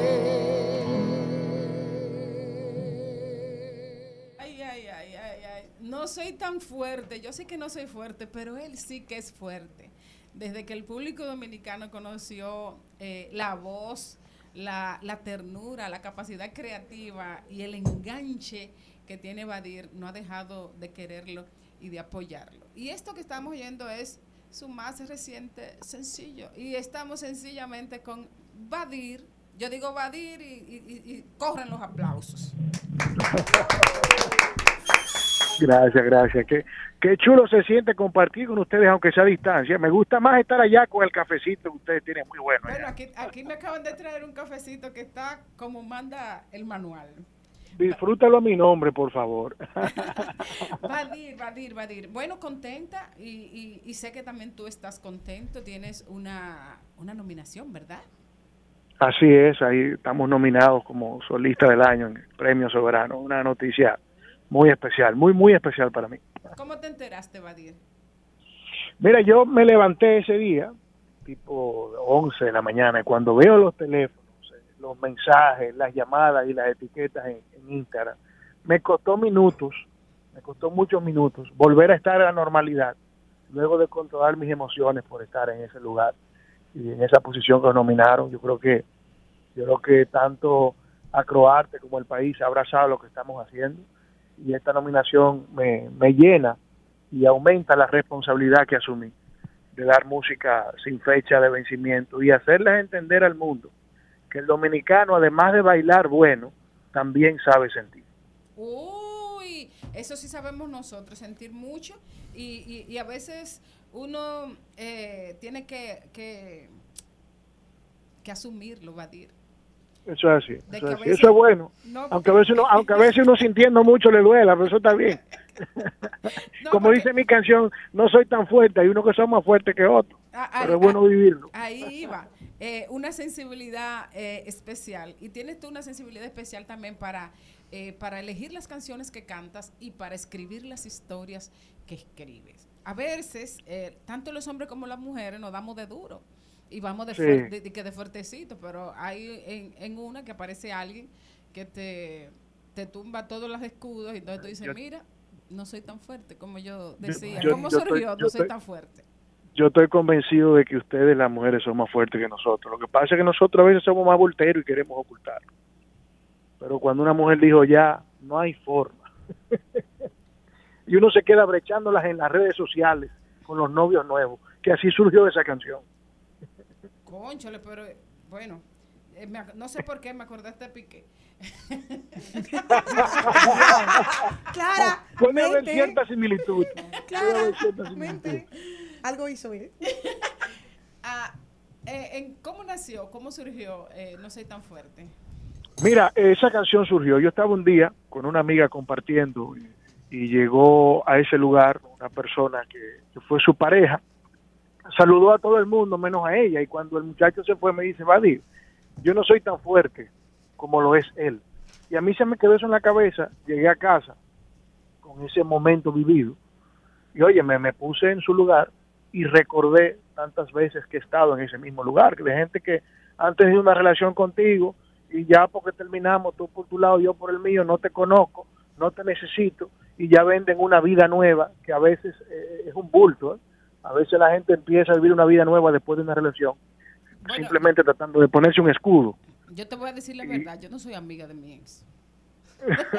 Eso está mal, eso está mal, hay que tenerle cariño. Entonces, si tú lo ves por ahí con una goma pichada, tú no te paras por lo menos darle apoyo moral. No es que quizá no lo conozca. Eh, ¿Seré yo mecánico acaso? Exacto. ¿Seré yo Bueno, mecánico? Apoyo moral, apoyo No, moral, no, hombre, no, apoyo no, moral. no, no. Claramente, esa no soy yo. Evadir, entonces una pregunta, ¿tú sí eres amigo de tus ex? Bueno, trato de hacerlo, aunque a veces por respeto tengo que manejarme, porque ya eh, tienen sus cosas, ¿verdad? Pero, pero sí, yo abierto, yo soy de los que dice que cuando ya tú dijiste te amo en una ocasión, te amo no significa no te tengo, o sea, yo puedo seguir amándote aunque no te tenga. Cuando yo digo te amo, lo digo de corazón y honesto, no porque ahora nuestros caminos no estén juntos, significa que no te tenga ese cariño. Yo creo que hay diferentes formas de amar. Tú amas a tu mamá y amas y, amas un esposo, amas una pareja, amas a tus hijos. Son amores diferentes. Así para mí, yo amo a una pareja como también puedo amar a una expareja, aunque sea un amor diferente. Albadir, recuerda que hay un libro que dicen los hombres al final, a veces por desgracia, siempre vuelven.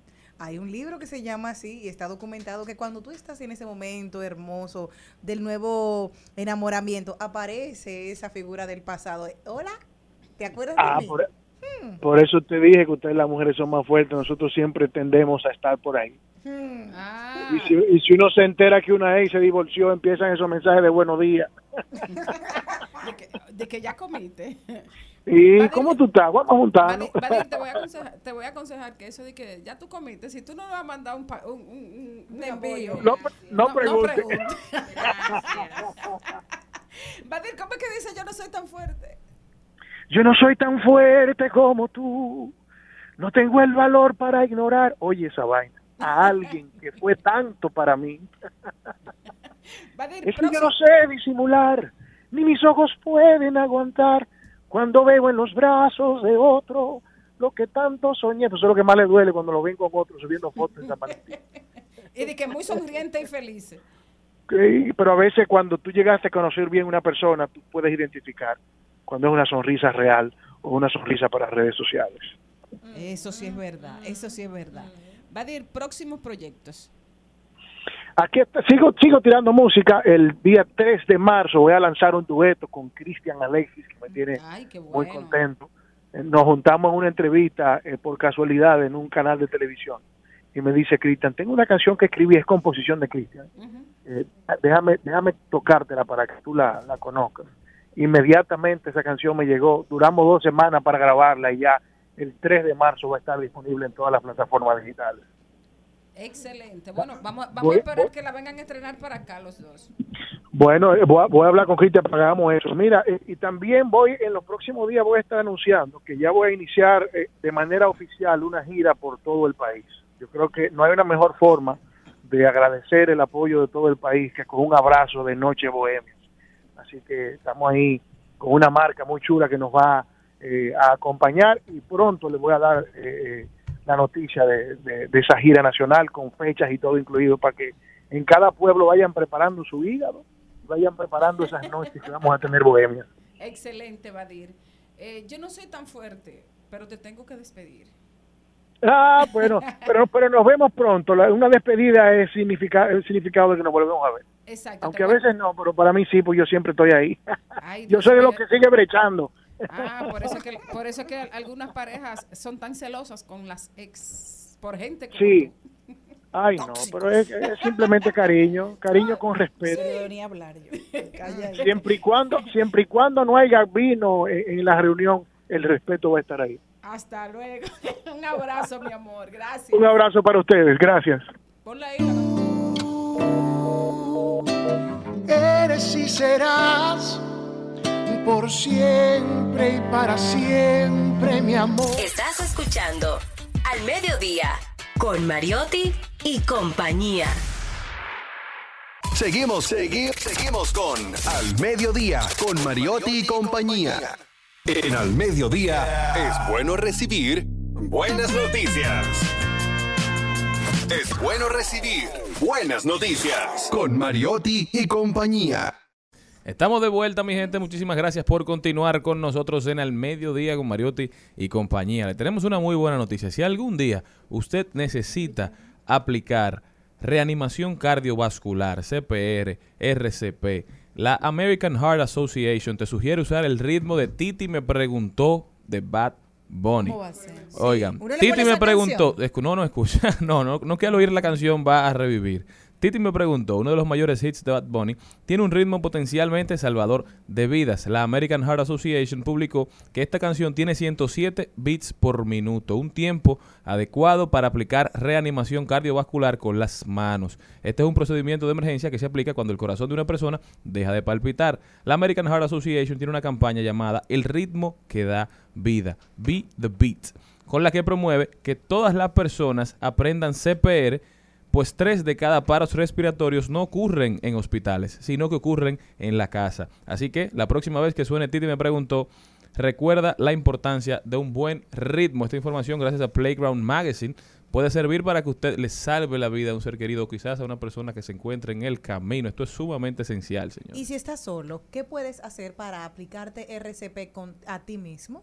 ¿Sabes cuál es la técnica? Tú tienes que empezar a toser, a toser duro.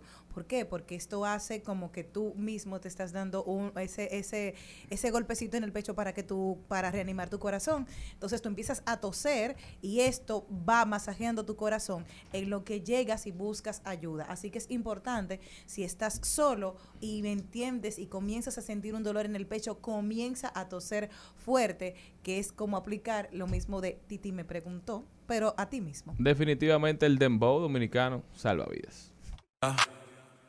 Muchas novias, hoy tengo a una, mañana a otra, ey. Pero no hay boda. Titi me preguntó si tengo muchas novias. eh. Muchas novias, hoy tengo a una, mañana a otra. Me las voy a llevar a todas pa' un VIP, un VIP, ey. Saluden a Titi, vamos a tirarnos. Seis chis, ey. Que sonrían las que ya les metí en un VIP, un VIP, ey. A continuación, en Al Mediodía, cu- cuidando los chelitos. Cuidando los chelitos. Liliana Rodríguez está con nosotros cuidando los chelitos. Liliana, ¿cómo estás? Bienvenida. Muchas gracias, definitivamente que uno aprende muchas cosas nuevas ahora con ese último dato que diste, Charlie. Ay, muy No, feliz- interesante. Feliz, de estar aquí y pues hoy a- para conversar sobre un tema que a muchas personas le preocupan. Y el crédito es necesario, el préstamo es necesario, pues tanto empresas pequeñas, medianas como grandes y, y personas físicas lo necesitan. Y esa impotencia, algunas veces que uno siente cuando uno solicita un crédito y no se le otorga, es muy fuerte. eh, de no saber qué está ocurriendo ni cómo va a resolver o esa inversión inicial de un negocio o cómo va a hacer crecer el negocio o comprar su vivienda o un vehículo. O sea, algunas veces cuando se solicita te lo rechazan, no sabes por qué, eh, no tienes ni siquiera idea de cómo resolver quizás eso eh, que está motivando el rechazo. Entonces, hay dos factores que quiero comentar en el día de hoy. Uno, ¿cuáles son esas variables que toman en cuenta las entidades financieras normalmente para poder aprobar un crédito? Porque, como yo decía, si uno se sabe la- las preguntas del examen, pues uno se puede preparar mejor. Entonces, y uno de ellos, que es vital, o sea, aparte de tener buenas referencias, ¿no? O sea, de saber cuál es la solvencia moral de la persona para saber si efectivamente tiene buena referencia de pago y para la microempresa los colmados son la mejor referencia que hay, porque ahí es que donde consumen y donde pagan. Eh, evidentemente hay otros elementos como las garantías. Entonces, por eso en muchas ocasiones es más fácil obtener préstamos de vehículos o préstamos hipotecarios porque pones en garantía un bien. Entonces, evidentemente que la garantía permite reducir el riesgo que está tomando una entidad financiera en darte un crédito. Y evidentemente que hay que hacer un balance entre lo que la entidad debe de hacer y lo que también como pueblo necesita. Como decíamos a Mayunus, el, de- el crédito debe de ser un derecho humano para poder crecer, porque no siempre se tiene toda la liquidez necesaria. Entonces, ¿cuál debe ser ese perfecto equilibrio? Porque también hay muchas entidades, cooperativas, entidades financieras, entidades de intermediación financiera que captan dinero de personas como nosotros para prestárselo a otros también, o viceversa, igualmente, ¿no? Entonces, hay que tomar en cuenta que las entidades también tienen que proteger esos recursos. Y eso es lo ideal, eh, buscando que reducir el riesgo de crédito. Claro que eso debe de también sopesarse de otro lado, que todo el mundo tenga ese derecho a acceder al préstamo. Y más que el año pasado aumentó, el, el crédito que más aumentó fue el de consumo muchas personas, y tanto aquí como en Estados Unidos, porque se evidenció, muchas personas no llegaban a fin de mes, necesitaban estos préstamos de consumo para poder llegar a fin de mes y para poder eh, hacer todo lo necesario para no caer o en, mora o en retraso en sus pagos, no perder algunas cosas, quizás no tomar el préstamo de consumo para no perder el vehículo, no perder eh, la vivienda. Entonces, ese otro elemento que se toma en cuenta son las pruebas de los ingresos. Cuando ustedes van a tomar un préstamo, primero que le piden una carta de trabajo o dame los estados financieros si tú tienes una, una empresa. Entonces esa prueba de ingreso muchas veces no está, sobre todo porque en el país hay una preferencia por el efectivo. Entonces, Primero, hay que tomar en cuenta que las últimas estadísticas decían que teníamos, la informalidad rondaba entre un 56 y un 58%. Entonces, tomando en cuenta el alto nivel de informalidad, y de hecho el Organismo Internacional de- del Trabajo, pues dijo, la Organización Internacional del Trabajo dijo que en la Latinoamérica y el Caribe hay una alta prevalencia de la informalidad y del efectivo, todavía. Eso hace evidentemente que mm, todos nosotros, pues si vamos a pagar cosas, vemos en el día a día ¿Cómo es con efectivo? Si vas a comprar un frutero, si vas a comprar un colmado, si vas a pagar un, motoconcho o carro público, todo es en efectivo. Entonces, hay una gran población que necesita el efectivo. Y muchos de ellos, cuando tú le dices, bueno, tienen que sacar una cuenta de ahorro, lo, primero que te dice, pero ¿para qué? ¿Cuál es el incentivo que ellos ganan obteniendo una cuenta de ahorro? Entonces, esa informalidad, esa estructura, es algo en la que se tiene que trabajar. Y de hecho, en la Estrategia Nacional de Inclusión Financiera lo tiene establecido. Esa estrategia busca establecer alianzas público-privadas y desde el Estado motivar a que cada vez más hayan soluciones para que las personas puedan obtener esa inclusión financiera, no solamente en cuenta de ahorro, sino también en préstamos. Entonces, el tema es que cuando tú logras que mucha se expanda la red de pagos digitales, ya sea POS, lo Verifone comúnmente, o ya sea a través de billeteras electrónicas que han ido sacando incluso entidades financieras, pero también hay fintechs que lo tienen, tú logras que esos servicios que ahorita mencionaba se puedan ir digitalizando. Lo ideal es que una persona que trabaje en una oficina y que reciba su, su, su dinero en cuenta de ahorro, pues pueda pagarse con, con el mismo celular o que hay un- una gran eh, incidencia, o sea, hay mucha- muchas personas tienen el acceso a celulares inteligentes y por tanto pueden hacer sus pagos a través de los celulares o si no, a través de sus tarjetas de débito. En su propia tarjeta de débito ellos puedan pasarlo por algunos eh, mecanismos o POS, pero claro, hay que cambiar ciertas cosas. Tú hablas con muchas de esas entidades y te van a decir, eh, de, de- de microempresas, y te van a decir, pero es que yo no puedo cubrir el costo de un POS, ni las comisiones que me cobran. Entonces, lo ideal es trabajar con estas entidades para que vayan desarrollando todo un esquema que sea más favorable a los que menos tienen, que son los que están en la informalidad. Si no cambiamos la forma de pago de, de aquí, del, del dominicano, no vamos a, a lograr incluirlo. No vamos a hacer que ese 49% que no está incluido financieramente, pues logre serlo. El objetivo es que de aquí al 2030 el 65% de la población, que hoy en día es un 51%, que el 65% de la población esté incluido financieramente. ¿Y cómo se va a medir? Por poseer una cuenta de ahorro. Y después que la posea es que la utilice. Entonces, en tema de la informalidad, aquí la misma Estrategia Nacional de Inclusión Financiera arrojaba el dato que el 66% de los encuestados preferían recibir sus ingresos, sus remuneraciones en efectivo. Y de ese 66%, el 90% decía que ellos inmediatamente recibían su dinero en las cuentas, lo hacían efectivo. La totalidad, o sea, ellos van, y bueno, lo hemos hablado en otra ocasión aquí, Jenny, ellos van y retiran, to- desde- me pagaron, inmediatamente van ese mismo día o al otro día a retirarlo todo de la cuenta de ahorro y hacer todos sus pagos en efectivo. Y no, esto, esto no ayuda a que a los gastos más rápido para las personas que nos están oyendo, porque tú dices, bueno, ok, así, porque yo entiendo, tú tienes mil pesos, lo cambiaste, olvídate que ya se fueron. ¿Ya? O sea, eso también podría ayudarte en el ahorro, el no sacar todo el dinero para las personas que nos escuchan. Sí, para darle seguimiento. Excelente pregunta, Jenny, porque cuando tú tienes dinero efectivo, si tú no guardas todas las facturas y no vas llevando un control de todo lo que tú vas consumiendo, entonces tú pierdes el control, tú no sabes en qué fue que tú gastaste el dinero. Y de hecho, muchas de esas, de esas actividades que nosotros pagamos efectivo no tienen con qué darte factura. Entonces, tú vas perdiendo el control. O sea, no es verdad que tú llevas una mascota para arriba y para abajo, ¿dónde vas? Seguir anotando. Ahora acabo de comprar 25 pesos de guineo.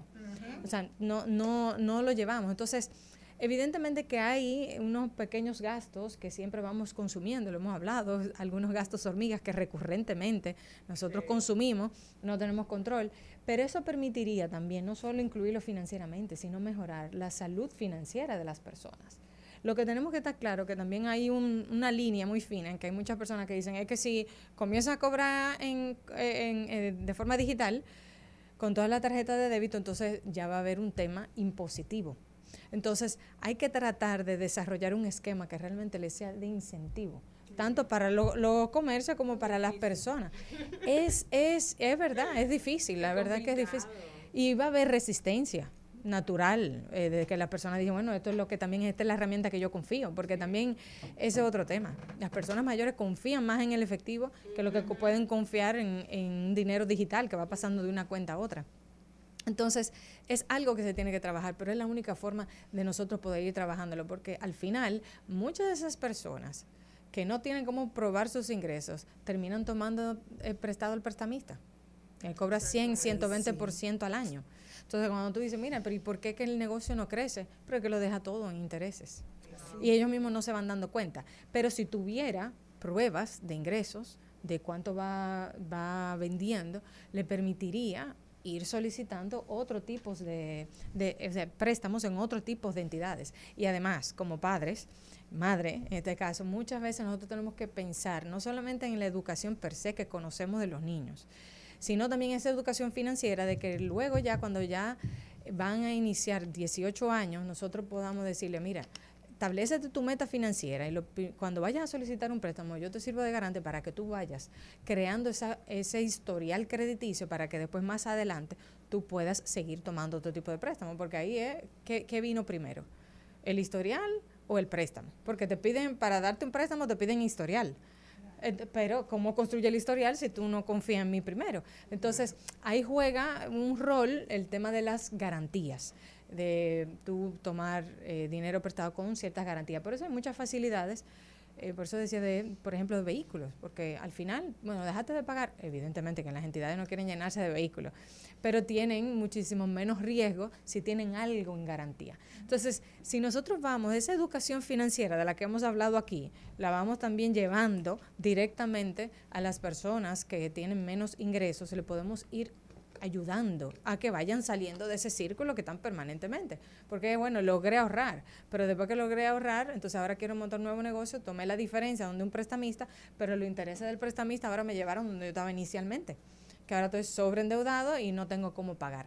Entonces, al final, ese análisis nosotros debemos tenerlo. Y quizá el tema de hoy no es tan finanzas personales, pero sí realmente es un tema eh, de, política eh, pública y debe de ser algo también respaldado por, la, por instituciones privadas que debemos de apoyar, porque si no, siempre vamos a estar en, en este mismo círculo que hablaba ahora, de, de, un grupo de personas que no están incluidos financieras, eh, financieramente y que no pueden tener el acceso a esos otros, a esas otras herramientas de las que sí nosotros comúnmente pudiéramos eh, eh, tener, tener acceso. Y en, de cara al futuro, eh, el tema de las finanzas abiertas es un tema muy importante que nosotros después en otra ocasión podemos hablar, porque también toda la información que tienen sobre uno o la tienen los buros de crédito o la tienen la entidad financiera donde nosotros hemos tomado prestado.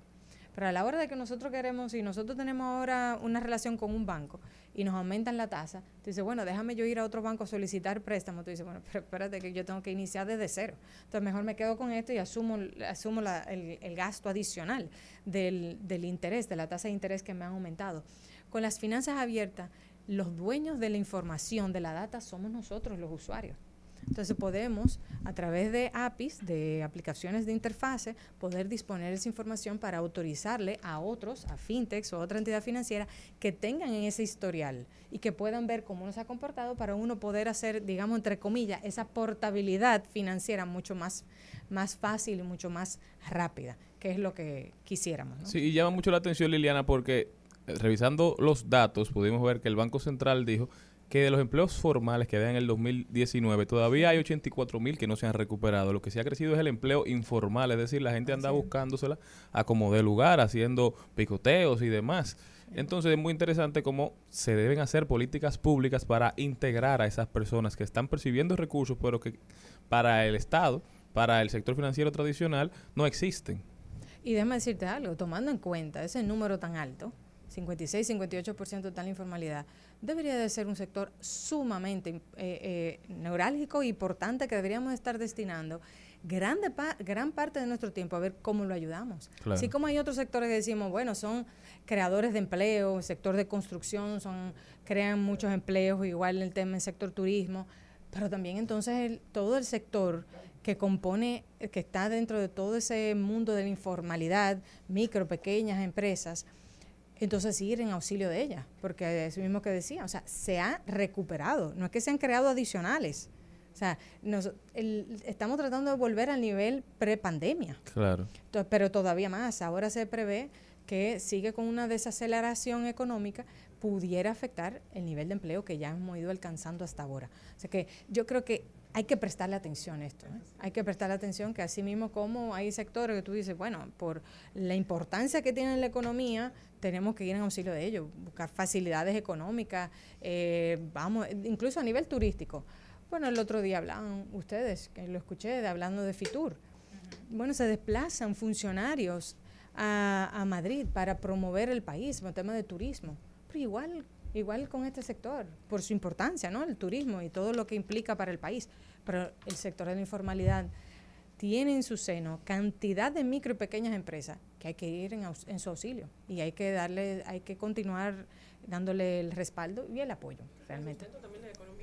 Así es. Sumamente interesante, Liliana. Muchísimas gracias, de verdad, que contigo uno siempre aprende. ¿Cómo puede la gente continuar esta conversación contigo, Liliana? Bueno, como siempre, por aquí, eh, en el Mediodía Radio y también en la comunidad Ojalá. Y en las redes sociales, pues me pueden encontrar tanto en Twitter, Instagram y página web, Liliana Rodríguez Álvarez. Y encantaría estar en contacto ahí, cualquier pregunta que las personas tengan. Siempre ya, feliz de estar. Ya saben, señores, denle seguimiento a Liliana que no se arrepentirá. Muchísimas gracias por haber estado con nosotros, Jenny Aquino, Celine Méndez, Charlie Mariotti Paz. Hasta mañana, pueblo dominicano, si Dios quiere. Hasta aquí, Mariotti y compañía. Hasta aquí, Mariotti y compañía. Hasta mañana. Rumba 98.5, una emisora RCC Media.